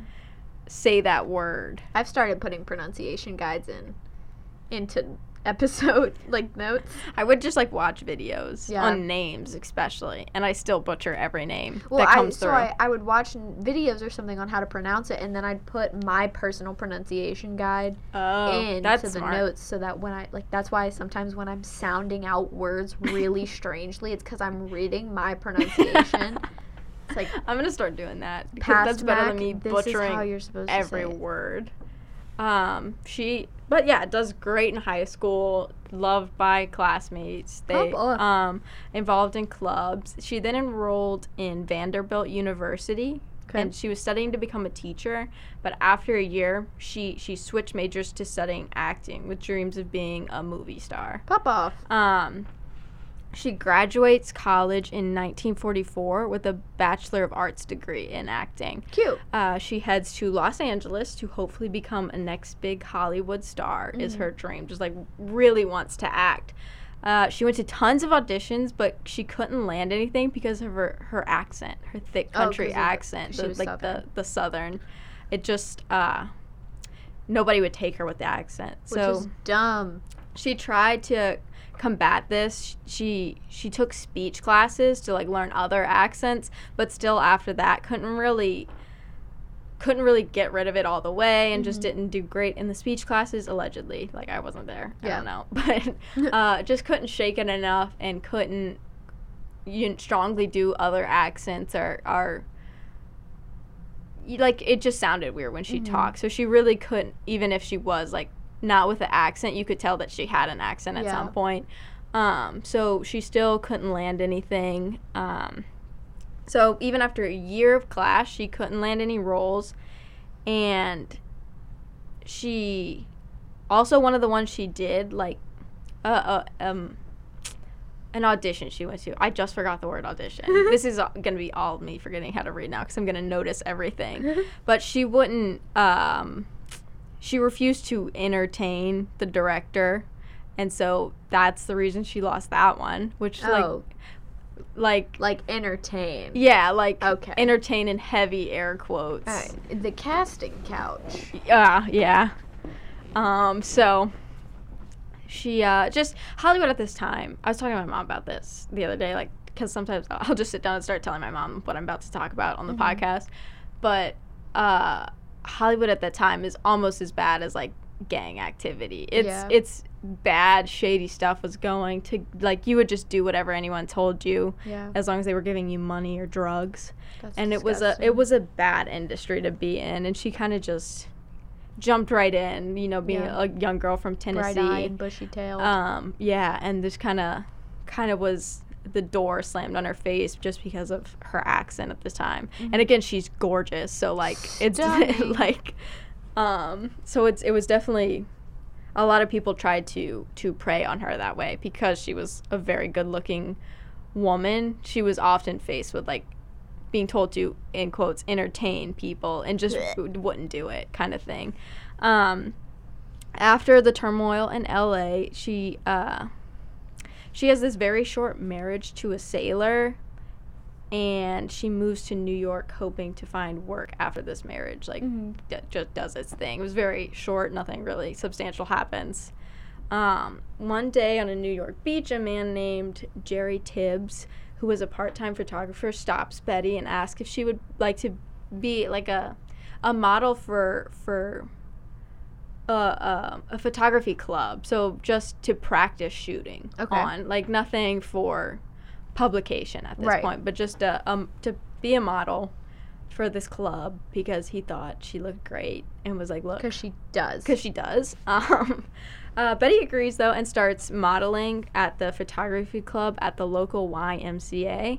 She models for all sorts of people and starts getting connections here, and she even starts getting into magazines. Um, this was all just pinup style, nothing crazy, nothing scandalous. Um, just her posing for, for pictures in different, dressed up in different kind of like outfits, like Yeah. business outfits, just being a cute girl Because she because is. she was. Also, my notes in here. I just glanced and saw like a huge X. This was for something else, but I just I needed something to write, and this was the first notebook I had. Like the first piece. This is the only piece of paper I could find, so I just started writing in here, and I didn't want to start reading my job interview notes, so I exit out, and they start back over here. But I know y'all can't see the giant X on my oh page, no, but I felt notebook like I is a lot. this notebook is awful. It had seen better days. Um, yeah, and my handwriting also not great. so, um, but after all of all of the the photography classes. She makes connections. She's getting into magazines. She eventually works her way up and gets to be centerfold in an early Playboy magazine for the Christmas issue. So like a big issue, Yeah. a big name magazine, The holiday issue of The- Playboy. the centerfold. Centerfold. Yeah. So like a big thing. And at this point she's named uh she's named she meets a man named uh Erwin Claus and he he takes notice of her at this time and he wants to help her expand her modeling career kind of thing like get be kind of an agent almost Okay. and that that's what Claus did is he was an agent for woman in the modeling industry Okay, kind of landed him jobs got him into touch with magazines and stuff and like that. organized photo shoots and stuff like that so this this is this man's career And He's just so not he's some- reputable. He's he's uh I could I don't have any other names that he he worked with, but worked with a lot of women at the time. Like So, had he other wasn't like it wasn't just some random dude off the street that like, like, Betty was like agent." I'll be your agent. No, that this is what this dude did. right. Um and he was he was like what we were saying, he's a big name in the pinup modeling industry at this time. So people know him just because he's organized a lot of it. Like this is this is what he does. Right. It's his it's his whole thing. At first when I saw his name, I was like, this dude just walked up and Yeah, was I like, was like- I'll be your agent. Like, but no, gonna talk to it's like a stranger. um but Claus's work was centered around a little bit more scandalous crowds Hmm. and into more uh, some other kinds of photos. Mhm. Um, and it it also it involved like lingerie, bondage, and stuff like that. It was a little bit less just cutesy pinup stuff. Mhm. A little bit more more scandalous. Uh, but but uh, Betty Betty agrees and, and starts working with Mr. Claus. She is at this point paid ten dollars an hour with shoots lasting an average eh, of five hours, and she was also tipped for each shoot. So like there was a little bit guaranteed to be added on top of what she was paid, and at this time that's pretty good. Like, Yeah. Um, in nineteen oh this guy's name I'm going to butcher it. Okay. just talking about it. In 1955, a man named Estes Kefauver, I think is how you say it. Okay. He he he thinks he starts attacking these scandalous photo shoots and like printed pornography Oh. and stuff saying that So that he's a fucking narc. yeah, he was one of these people that said it was it's what's putting kids in jail. They're being exposed to this too early. It's rupturing their minds and Oh wow. breaking their innocence. Violent video games makes you it's violent. literally the old No, version of the. maybe you're just violent. Maybe you're playing video games wrong. I can't tell you how many times I've turned on a video game because I wanted to punch something and I just took my anger out on a little game and then got back up and functioned as a normal human Right. being. Like it's such a like, also they're just fun. They're Porn not violent. doesn't make you violent. yeah. It, it says it was like just turning them in it was getting them into the wrong crowds. They were being introduced to it early and he was very much um Use your mic, I'm so sorry. or you can. It's angled down. Oh. There you go. I was Um gonna lean over and do it while you're talking and hope to be sneaky. we can just cut this out. Yeah. Or leave it in. Or leave it in. It's the it's so you can see what we go through. It's the behind the scenes that we left in the scenes. There's a computer mouse under the desk. I'm Thought you were- clicking it with my feet. Do you hear it? yeah, I don't want to. Tell me more about Betty Page and the narc. yeah. So he he starts like he's targeting specifically this kind of stuff. So Playboy, anything Porn. like yeah, porn or even just like scandalous imagery of women, like photo shoots that even like the pinup stuff he's attacking because he's like even if it's not inherent Suggestive. yeah it's suggestive there's innuendos like it, it's he's he's under all of it That's dumb. so it's all under heavy fire and a lot of people are actually taking up on this like some people it's just kind of during a i don't know it's just like you know idea ideology swings and a lot of people are, are following this guy they're like Mhm. yeah that he was running for something at this time so a lot of people start backing him and getting behind this cause and it's just a lot of these models fell under fire from like people started being you know not so great to the models who are uh, this is their living like Could you imagine if like a modern day politician attacked Playboy now? like no You'd baby. laughed at. You you are subscribed to it. That's I was about to bring that up. How did he know? Right. How did he know all this scandalous material? You gonna tell me he never saw any? You're gonna tell me this man just thought of the idea? He's like, "What if this stuff's out here? I'm gonna attack it." No, he saw it Yeah. before, and you're gonna tell me he he, I don't know. He had to find it some kind of way. Consumed it. Yeah, I don't I don't understand, but uh, he was like, "It's ruining kids. It's putting juveniles in jail. They don't need this. We, it shouldn't be mailed. It shouldn't be able to be printed and mailed." Um, so all kinds of media similar to this start start Mhm. getting attacked. Uh, and I even wrote it's kind of like how video games are attacked now. Right. It's it's it ruins kids. It puts them in jail. It makes them violent. This one, it's like it ruins their innocence. They get introduced to bad stuff early on. Right. Um, it it leads them down a wrong path. Uh, but then there was during this time, so really like it kind of helps their cause. There's this really there's this very sad case of a boy, a teenage boy, and he was found dead hanging from a tree in a bondage post, almost identical to one Betty had done in a previous shoot. Oh So he was like trying to recreate it, or maybe someone was trying to help him do it, but like Mhm. taking his own photos. So this was perfect evidence in their case, and they kind of like brush over the sad part of like this this this could have been a suicide. Yeah. Like they don't know if this death was accidental or not, and they kind of just brush past that because they're just using it as fire for Yeah. their their argument against the material Right. which I just felt was so sad to the to the boy because they didn't they, they didn't give it enough attention in my or at least what I can find. Yeah. This is the 50s, but the records of it, um, it just seems like they they were like, oh boy, this is great fire for our cause. Which is not a you can, It's a- it was a- weaponizing someone's death is so beyond fucked up. yeah, I hate Like it. they they literally died. And specifically, uh, a, a lot of models fell under fire because of this argument. But as soon as this case came out, Mhm. it was almost identical to something Betty had did. So Betty specifically started really Got getting attacked, yeah. attacked, death threats. People were always like angry at her. She was always like people talking about her, not even to her, but talking about Mhm. her specifically when they're when they're talking about the the suggestive material causing issues. They would bring up Betty specifically.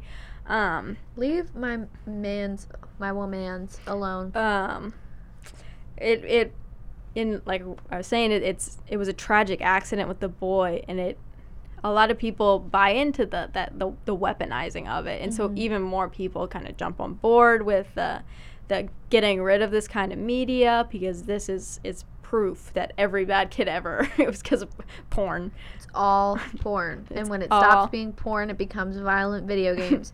when it stops becoming violent video games, it becomes social media. yeah it's something it's those phones Y'all, people are just inherently violent. yeah maybe we're not all inherently good No. and maybe some of us are crazy. In fact, some of us are definitely crazy. It's the testosterone. I will stand by this until the day I die. the more you have, the crazier you are. All I'm saying. Nope. Not even. Another episode. We'll talk about the genders of violent crime on a later date. Um, Mr. Claus, though, also takes a lot of heat from this because he's one of the people in the industry pushing this new Yeah. kind of scandalous, fun stuff.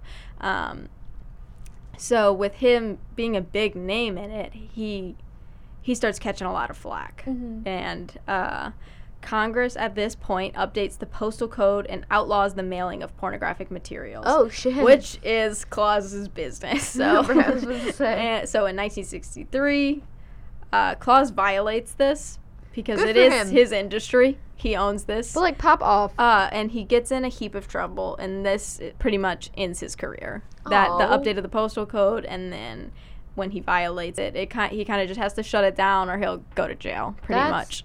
Fucked up. Uh, Betty is also really shaken up about, uh, you know, this. It's also, she was shaken up about the boy who died. Like Yeah. it was. She's a good person. yeah, she was just trying to make a living and couldn't follow her dreams, but found modeling. Like yeah.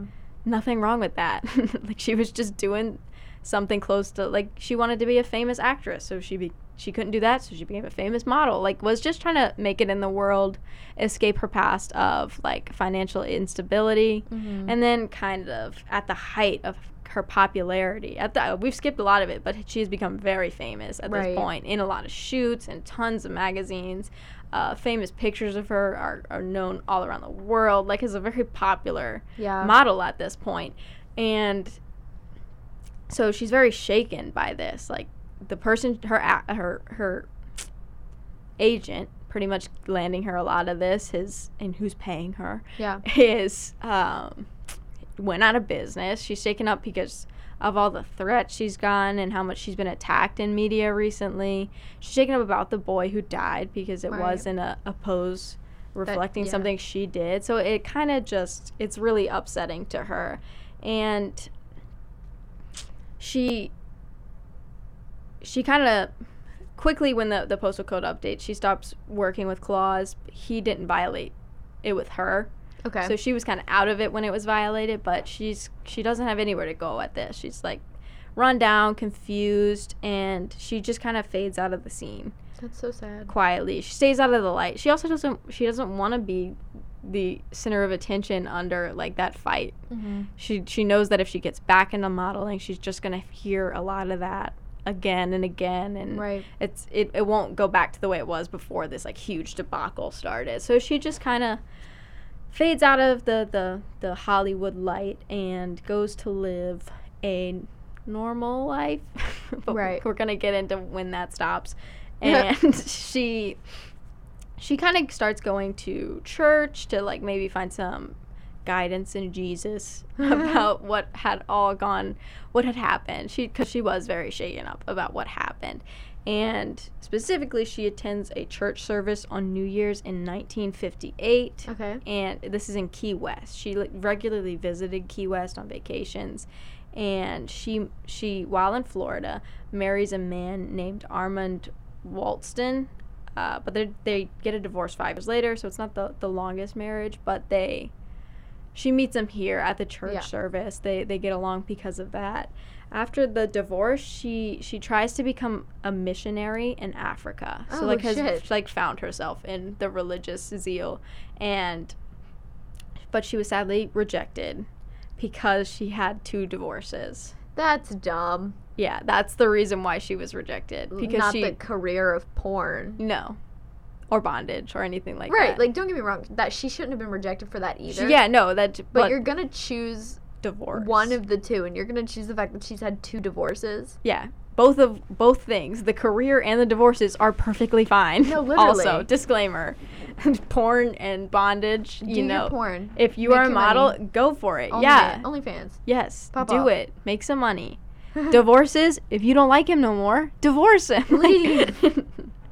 um same like yeah, so but it it kind of goes back to the I just felt it was sad because it was like the the acting stuff all over again. Mm-hmm. She was so into it and like put her, she studied acting and then was shut down because of her accent and then was studied this religious stuff and got so moved by it that she wanted to become a missionary for other Right. people and then it was just shut down because of Which is terrible. falling out of love.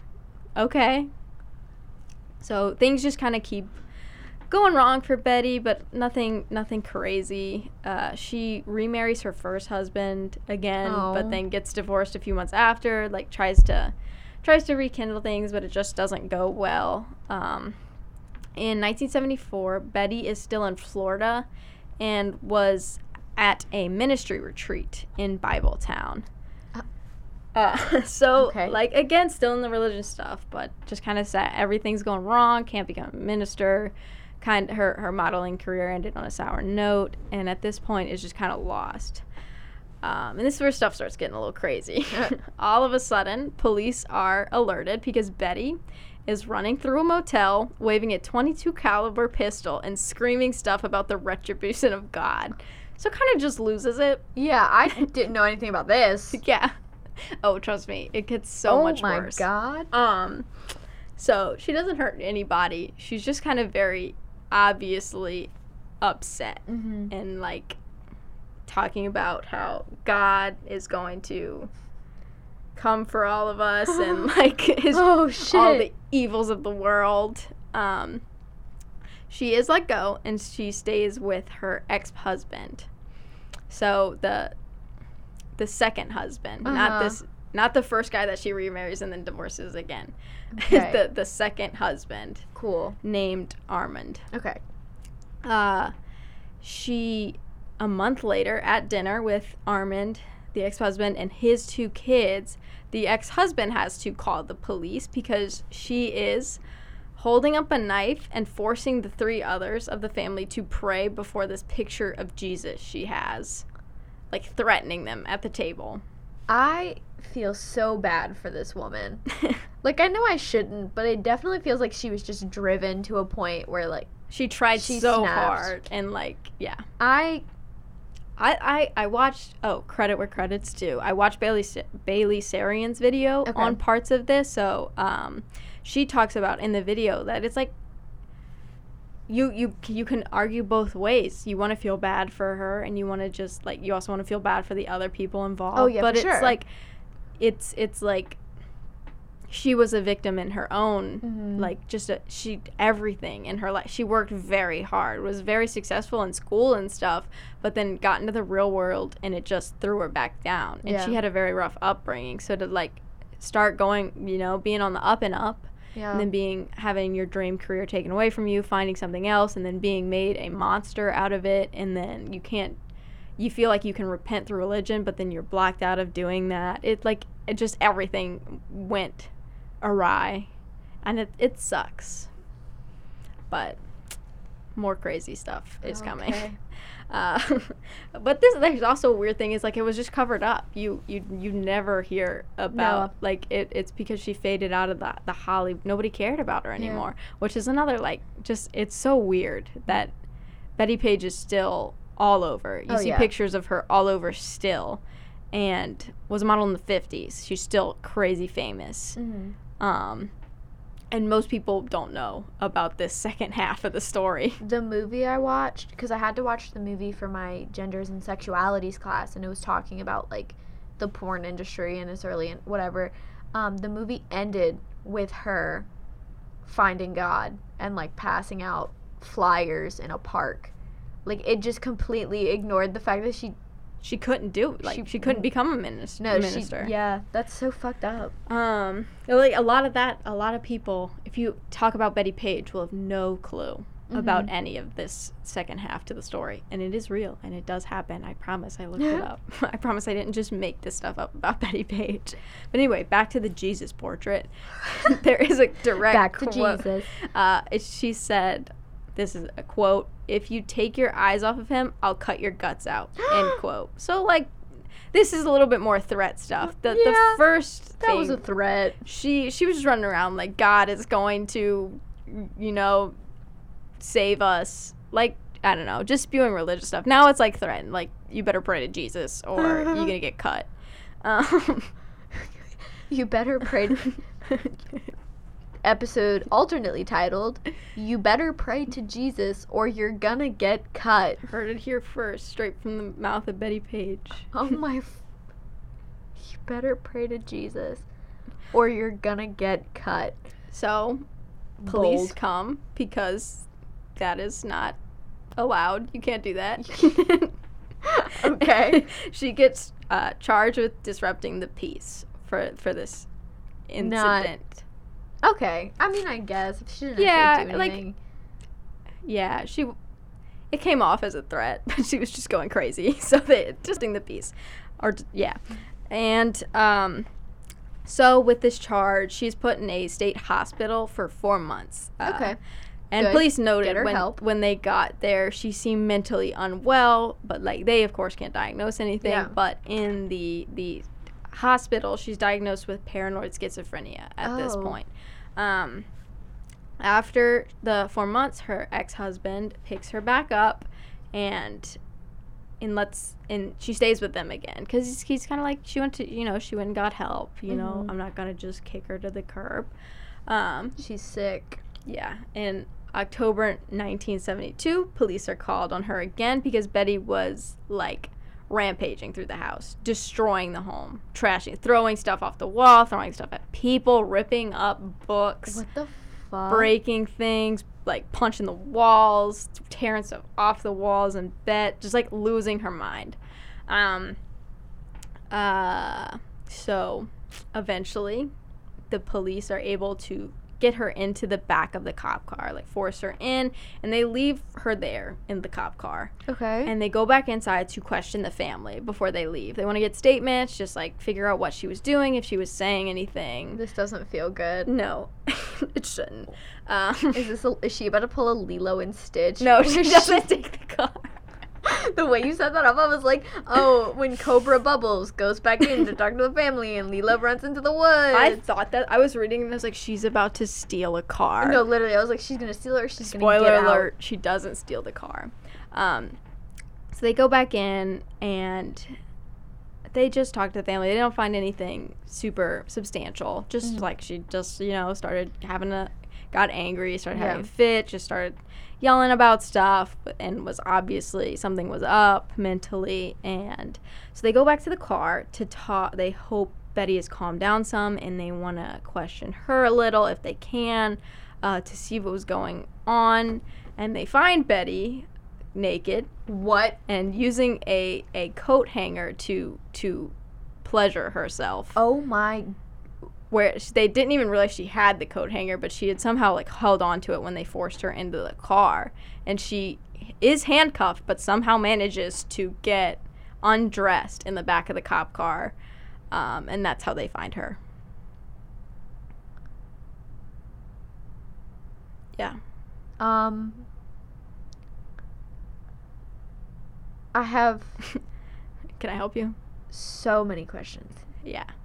So the charges she would have faced, which at this point were assault and battery and disorderly conduct, um, were were dropped because she she committed herself back into the hospital. Okay. So they didn't want to like make her serve jail time for it because she knew she needed help and they they saw that she needed help. She admitted to it and commits herself and she's in there for another 6 months. Now in in 1979, uh, she she decides to move back to Los Angeles by herself. She's not with the ex-husband anymore, and she she rents a trailer to stay in when she returns, just because it was cheap living, Mm-hmm. uh, just easy to get. And there was an older couple couple in the trailer next door, and they were the ones renting the trailer to her. So they owned both trailers and were renting one of them out mm-hmm. and Betty is soon kicked out though because she attacks the 77 year old man God. of the couple that was renting the trailer to Mhm. her. Um, he says it was completely unprovoked and that she just started screaming religious nonsense while yielding a knife. The the he winds up knocking her out with a wrench for for he felt his safety Yeah, was his safety, threatened yeah. and his wife because his wife was also home at the time she just wasn't outside so he said like I did what I had to do to protect myself kind of thing she was charged with assault because of this Oh my God. um, but it was dropped for a reason of insanity Betty. um, she is she is put into the hospital again for the next year Okay, good. Not the next year i within the next year excuse Oh. me. So not a year but for a couple of months within the next year Okay. after some like of the trial goes through. Um it's seven months later so half a year. Okay, yeah. a little over half a year.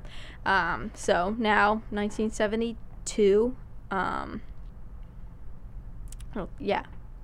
She is just she's struggling. She was kicked out of many pla- i think that's 82 because the the last date was 79 so 1982 Okay. i had to check that because i was like we definitely passed that point on the the scale. Yeah it's 1982 she she's struggling. She was kicked out of places all over. She can't find anywhere. She's still in la but she's just kind of jumping from place to place um, she's kicked out over arguments and sometimes even more like minor assaults nothing That's so crazy within these few and then she eventually finds herself in this place in santa monica okay. uh, just like an apartment, uh, a complex, just n- nothing crazy, just just somewhere to stay. And one night at this complex, she breaks into her landlord's room. Oh my god. She straddles her on the bed and shakes the lady awake. The older lady wakes up to the sight of Betty over her, which has to be terrifying, um, Oh yeah. with a foot long bread knife, saying, God has inspired me to kill you. So, Betty then sliced a smile onto this lady's face and then proceeds to stab her four times in the chest and eight times in the hand, cutting off a finger. Betty is caught because of all the commotion and she's brought, uh, you know, she's apprehended. The lady lives. The lady is lives out. She's she's Oh rushed to the hospital and survives. Um, Betty is brought to court and she initially pleads just not guilty for it and then switches to not guilty by reason of insanity. Right. Um, like I said, the lady lives. Thank like God. it's all good, but it's not all good. Well, That's no, trauma. But like she, the fact that she survived that. yeah, I I At I what was point though for is it her. better to die? no no. No, like uh, I know. Yeah, you gotta think about- for the philosophy, but like, at what time would it? The medical complications might have been. And like, you're gonna have that. I- I I had a lot- face for the rest of your life. Most sources, there's also Bailey Sarian talks about this. Most sources say she lived, but I did find one source, and Bailey also had talked about sh- that there is some like some people think she died. Like there might be a conspiracy around this, but there's just not a lot of information on the lady. I but want more most information. she wasn't she wasn't being charged with murder or anything, so that points that the lady lived. And it was just assault, battery, Right. breaking and entering, and stuff like that. And the most sources say she lived, but for some reason there's this like weird gray area revolved around that. I wonder if she died like after the trial or something. Maybe like complications. I couldn't find Like, anything like organ- that, but I'd be interested to, to dig if a she little was bit more. stabbed, it might have been like, like if it wasn't in like her heart, it might have been like organ damage that manifested later, That's true. Yeah. or internal bleeding or something. Um, she uh, she doesn't go to jail for this, but she is sentenced to now eight and a half years in the state hospital. Good. So like really actually kind of trying to help her and not just a couple months at a time and then releasing her when she says she's ready. like actually try to get her stable because obviously the last five attempts to do it haven't worked. yeah. And they were just kind of like just they weren't paying attention to it. She got away with it because she was a star that faded out of the light and nobody like really kept up with the fact that she was in and out of the, the hospital obviously needing some help Yeah. shown by like random aggressive spits or episodes and stuff like that and they diagnosed her with something but then just kind of let her back out didn't Right. give her the help she needed to to overcome that Right. um, um, in 1992, she's released from the hospital, and this time she she comes back into like a resurgence of fame. Uh, there was a re-release of some of her old photos because Playboy's coming up on its 50th anniversary. Okay. So she's kind like the love for Betty Page is kind of rekindled. So when she she is older at the time, so like, but just kind of, it's like finally something happy and good Yeah. is happening to her, and she even winds up doing an interview and was ph photographed, which in her later life she kind of always refused. She wouldn't take pictures with mm-hmm. people and wouldn't do photo shoots just because of all the debacle with the modeling stuff Yeah. and then just getting older wanted to like exist as this this model of Betty Yeah. Page. And so she let Playboy uh, take a picture with her and some of the younger models for the 50th anniversary, which is in t- 2003. And it's it's the her and- Playboy's 50th anniversary was in 2003. I think so. That's what I got. That's insane. Unless I I misread my research. No, I believe you. I definitely thought Playboy, but it, make, it was makes ancient. No, right. Or like I don't know. There's this space in my brain. Maybe where it was- Playboy is both omnipotent. yeah, And Playboy has also, like, always existed. started last year. like, hold on. It is for all of time and none of the time. You can keep talking. I'm just looking. Um. Well, now I'm curious. I just want to see it. It also could have been like a 50, 50th anniversary of Betty Page, but I believe it was of Playboy. Um, I definitely just found her mugshot. Where's the? God, she's so pretty. I might have it pulled up actually. Oh, I, I think I have it. I know it's in this article because I used this article. Here. I want to see it. Yeah, Betty to attend the 50th anniversary gala for for it was at the the Playboy Mansion. Oh, she's so pretty. So she does like old. interviews about like being kind of at the beginning of this this famous magazine, like in Mhm. early photo shoots in the Christmas edition, so like early on into her modeling career, and kind of like how she sparked the the pinup girl. Like when you think of Playboy, you think of Betty Page. No, Like, like, you, you you see that kind of style, and she's the one that kind of sparks that style. Also, fun fact: she made a lot of the outfits in some of her earlier photo shoots, Oh. like some of the swim swimsuits she's in. She sewed that. Um, So she's talented. and so like really kind of brought it was celebrated right after she's released at this time and for the 50th anniversary it's like a celebration of her and what she did and what Mhm. her her work culminated into so it was like finally released into something nice Good. um, she she goes on without anything else happening. The the nothing crazy at least lives a normal life, stays out of the spotlight.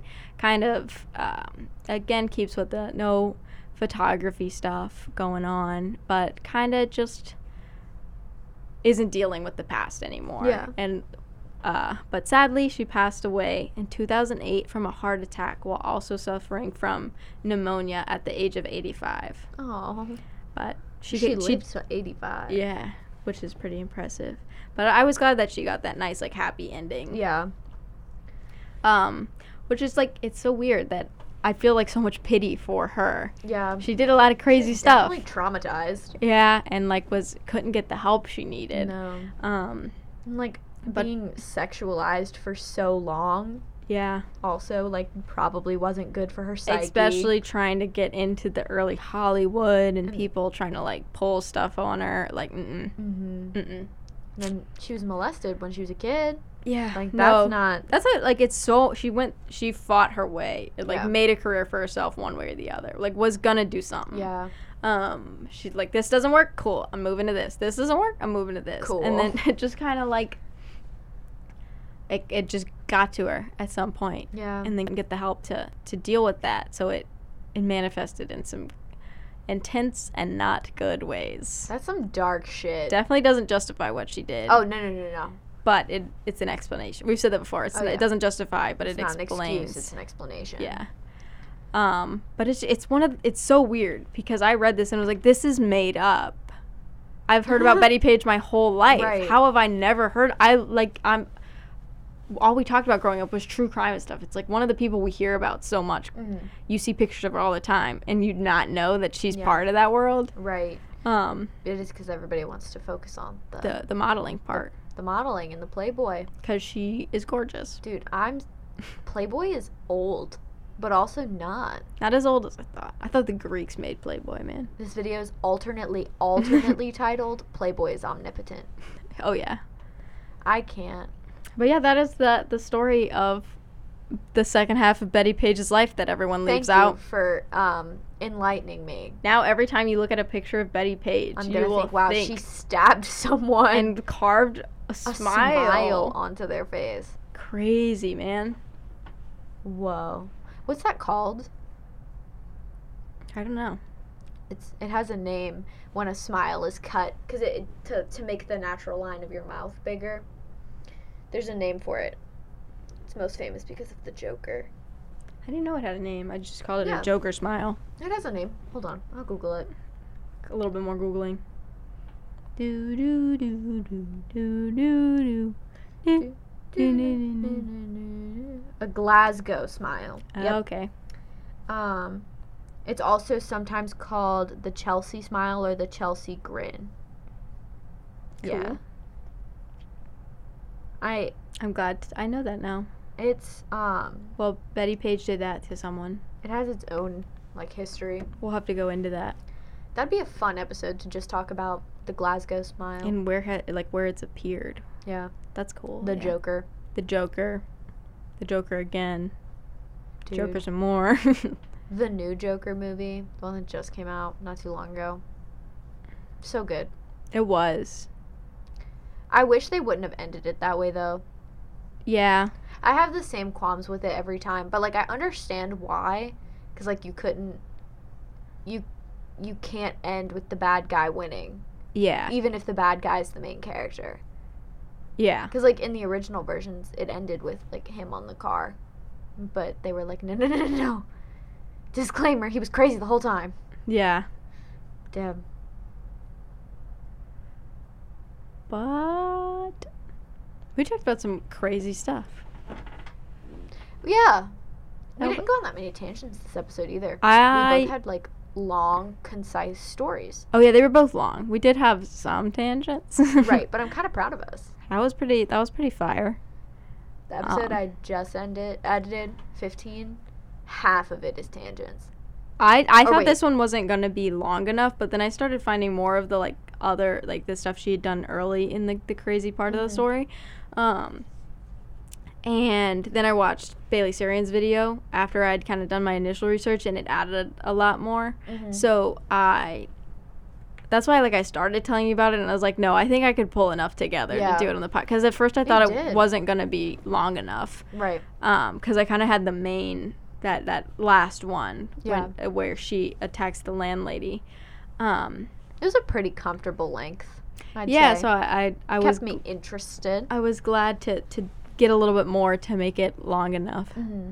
I I also added a lot of history too Yeah. with Betty Page though. But like, I feel like that's also just interesting in general. Yeah, like, Betty just Page is an interesting person. Yeah, it, it like, and without explaining the history, it, it, it just makes it look like she snaps at some No, point. right. But it kind of it kind of shows you what she faced through her life. So I felt like it was it was still build up there. it was long, but was it was important to the story.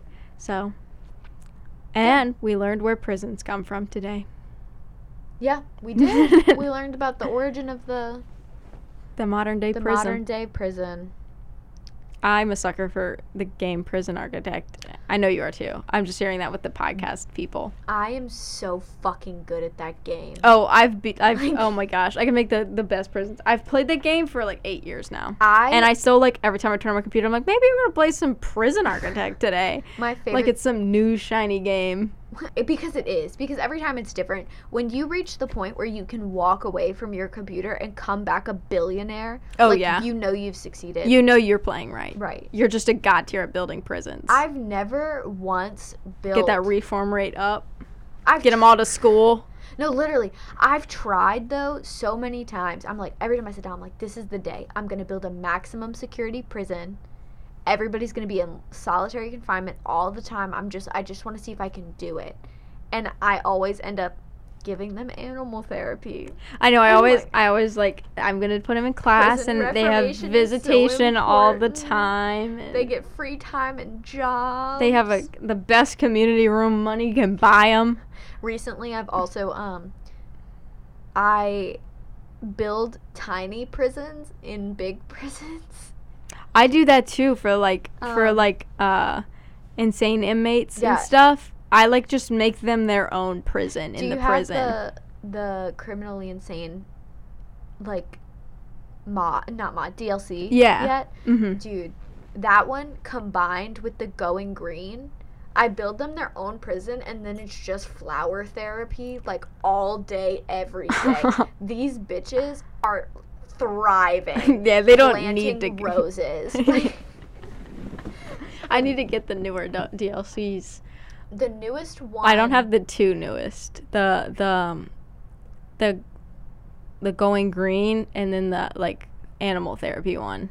the animal therapy one. It adds. I think I've told. We've talked about this before. It adds animal therapy and um, it adds like scared straight classes, where like other inmates, like reformed inmates, can come back and talk to like low security prisoners and kind of Oh. like talk them out of the lifestyle. And then it also Talk adds, about their reform. That's so cool. It also adds bakeries and restaurants that your prisons can operate and run and interact with like a customer base. That's fun. It also added More ways to make me a billionaire, also. something else, but I don't remember. Yeah, because I in the early days of Prison Architect, I remember like trying to figure out how to make money, and I was like, oh, more prisoners equal more money, and then the other way was like making license plates and shit. mhm. I was like, this doesn't feel financially like it makes sense. Like I I can make like 20 license plates in an hour. Each of them are gonna sell for whatever amount, but I it costs so much money to get the machine. Yeah. I was like, that that It doesn't, doesn't- hold up. Uh, Yeah, I kind of I've done it a couple times where I've made big workshops and Yeah. done that, but it just like is never worth it. No. You could sell lumber, which Yeah. they use the lumber and the metal and stuff in. Just do a forestry. You can do Yeah. forestry and stuff like that, and it, it like works out to be much better because you Mhm. don't have to buy anything to do forestry. Well, they buy the seeds, Yeah. but they're cheap. It's tree seeds, so like I always just stick with that now, and like because even if your prisoners like don't finish up, your your gardeners can also work on that one. Mhm. Nobody else will start working on the license plate, but the gardeners will do it Yeah. after the prisoners stop working. Um, recently I've also started with going green. You can sell produce and stuff while also like it's fun because it, it ups the quality of your meals too, where you can use fresh produce and fresh grains and stuff in your prison meals. oh, Um, but you can also sell it. That's fun. I also This is a prison architect episode. oh this is a, I love Prison Architect and I'm so fucking good at that game. Um, my inmates always happy. I know, so I'm not gonna restart it just because nothing's happening. No, right? Like my prison's just too good. it's just too good. It's self sufficient. I need like Um, the gangs trying to murder me specifically. recently I've been experimenting more with that stuff. Like having informants and Yeah. dealing with like where contraband is coming in, how to stop it, like where the gangs are starting and like What? What? Like, because gangs can start taking over rooms too. Yes. Like it'll be gang territory. and certain yards. yeah. so Um, like dealing with that. And also with informants, um, you can have inmates who are like on a hit list, like inmates who were who have snitched on other inmates or cop killers or things like that, where they can um, be targeted by other inmates. And you know, you get a grant for every day that your prison is without incident. And if those prisoners come in, they're immediately killed. And like it's um it's protective custody Yeah. inmates. So now I have like a big system where it's like my in my prison, my normal prison, my small criminally insane prison, my small secured protected prison for my um protective custody inmates. They And have it- their own mail. I usually do a, a the max security, like the super Mhm. max ones, because they will just start murdering on site. Yeah. So I kind of like I give them their own little area where they can have a little bit more of their own space yeah. and not go crazy and kill everybody. I think I'm gonna have to make it like so I manual because you know you can go through and change it. I'm gonna have to manually start getting those kinds of prisoners because I never get legendary or supermax. You could you can turn it up. I Yeah. yeah. know. So I usually just leave it at the defaults and take in mostly like min and max, or minimum and what's the what's the one below that? They wear gray. I thought it was medium and minimum. Maybe Minimum minimum minimum. min minimum. I can't say it. Minimum, medium, and then max. Maybe. I think is how it goes. And then above that's death row. Mm-hmm. And then there's also criminally insane, protective custody. And like now you can change those colors too. that's fun. Yeah, you can change the colors. So all like all of my um, protective custodies wear pink. like, but Pink for um, protective custody. no, like literally, like I am such a good warden. Fuck them for trying to run away. I keep you so happy, so healthy. Everyone gets parole. Like Y'all are paid to work here. y'all are paid. fed. I don't see the problem. I've also recently started. Um, I want conflict though. Like I want gang warfare, fight. Like give me something to do. That's why I always try to like keep building. So there's like newer parts of the prison that prison that are like just not as advanced security Yeah. wise. So then there's like always stuff happening up there, but the rest of the prison's kind of like so if it goes really bad, I still have the rest of the prison to be proud of. Do you have? Do you usually separate your prisoners by security? I didn't used to, but I've started to more recently. Mhm. Um, but it's usually it's like the three we've talked about, and then trying to in cell blocks keep on this half the cell block it's minimum security on this half the cell block it's the medium so it's not like different buildings for them but just kind of like keeping them Mhm. just organized, which is a bad way to put Yeah. it, but like that way I can put minimum securities in dorms and maximum I sec- never build dorms. I, I like I'll make them sometimes I'll make them a little bigger, sometimes I keep them the same and just have minimum security, have more free time Yeah. um to make up for it, but that way I can have more prisoners in a, a smaller amount of space, but then I make sure that's only minimum security in that part of the cell block Yeah. and then medium sometimes i'll do dormitory it depends on what game Yeah. but um usually for everyone else i have they, they have their own cell Yeah. kind of thing just to help with the prisoners getting agitated by other people because minimum security Yeah, don't care They vibe. and then they'll have more free time anyway so Follow up question. Have you ever successfully built a women's prison? i Mine i just get bored of them mine fail almost constantly. that's so weird Like I don't know what it is about speci- the women. um, but like the like the family rooms and then the it's so complicated because it's like essentially with the family rooms and stuff it's like every prisoner needs two cells. yeah It's like there's i don't have space for this. The fact that they can bring their babies into jail is a lot for me. i always think i always pretend that the babies are the one that committed the crime oh yeah. i'm always like and they're oh just here to be supervised. Yeah, the moms are here because they have to supervise the bank robbery baby. That was Slick Willie. yeah. He dug the tunnel to get out of As it a all baby. comes full circle. He started his crime. Okay, we gotta. This has been a prison architect episode. Talking about prison architect for a second. Um, we should probably wrap up No, for sure. so we can keep talking about prison architect So we go home and play prison architect. and read Homestuck and make pasta. oh, I'm excited for the pod. I'm so hungry, Yeah, dude. I'm about to make food. Um, thank you everybody for listening. I And hope you enjoyed this episode because I really did. if you play Prison Architect, Play with Um, us on Discord. Let's compare Send- prisons. Yeah, I was going to say start. Please flood our Discord with screenshots of your prison because I need design inspiration. Um, Or if you're new to the game, let us critique you because we are legends. oh God, legends! Let us have a talk about Prison Architect. Make it in the Discord. Uh, when this episode drops, I'm going to go into Discord and be like, y'all know it was on today's episode. You know what we're talking about. All right, did you come ready for the book club meeting? Also, because DM me your Minecraft usernames, and I will I meant to check yesterday, see if anyone like I Yeah. knew, because I was like, my friends might just Just instead of texting me, I'm trying to play Prison Architect with um oh, what was the name of the guy we talked with in the Discord? oh, and he was cool and like A god. whimsical. He was like the god he of. played along with us. s- so that was much. wonderful. Who? What? Um, oh my god, what is his name? I can pull up Discord. Jake. Gotta add Jake. Oh yeah, the guy with the he left a good review. Yeah. I, I personally messaged him Yeah. again. I was like, hey, thanks. um, We gotta just get the squad on Minecraft. Aaron. Aaron does not play video games actively, but I bet I could get her onto a Minecraft realm if we told her ghost stories. um, All it I'm was saying.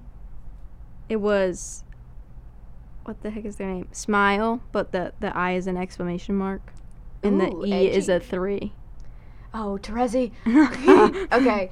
Um, we're gonna wrap up, but seriously, we're trying to be more active in the Discord. I'm oh, and other down to play Minecraft. other social medias too. oh yeah, we're we- morbid and mundane on everything. So we haven't said in the last couple episodes. I'm to say, please, if you're new here, go follow us on Instagram or TikTok and stuff. I pro- we have stuff over there, Yeah, leave us iTunes reviews. We do read them, and they really help us out too. and we. How many episodes have we regularly mentioned Jake? Sort of like that was the nicest thing Oh yeah, that someone has ever said to me. yeah. No, those that they help our our self esteem as well as our like analytics and stuff. It gets us it gets us to, to like a hopefully a bigger audience, so we can have more people to talk about our weird interest No, yeah. with. We're gonna also update eventually.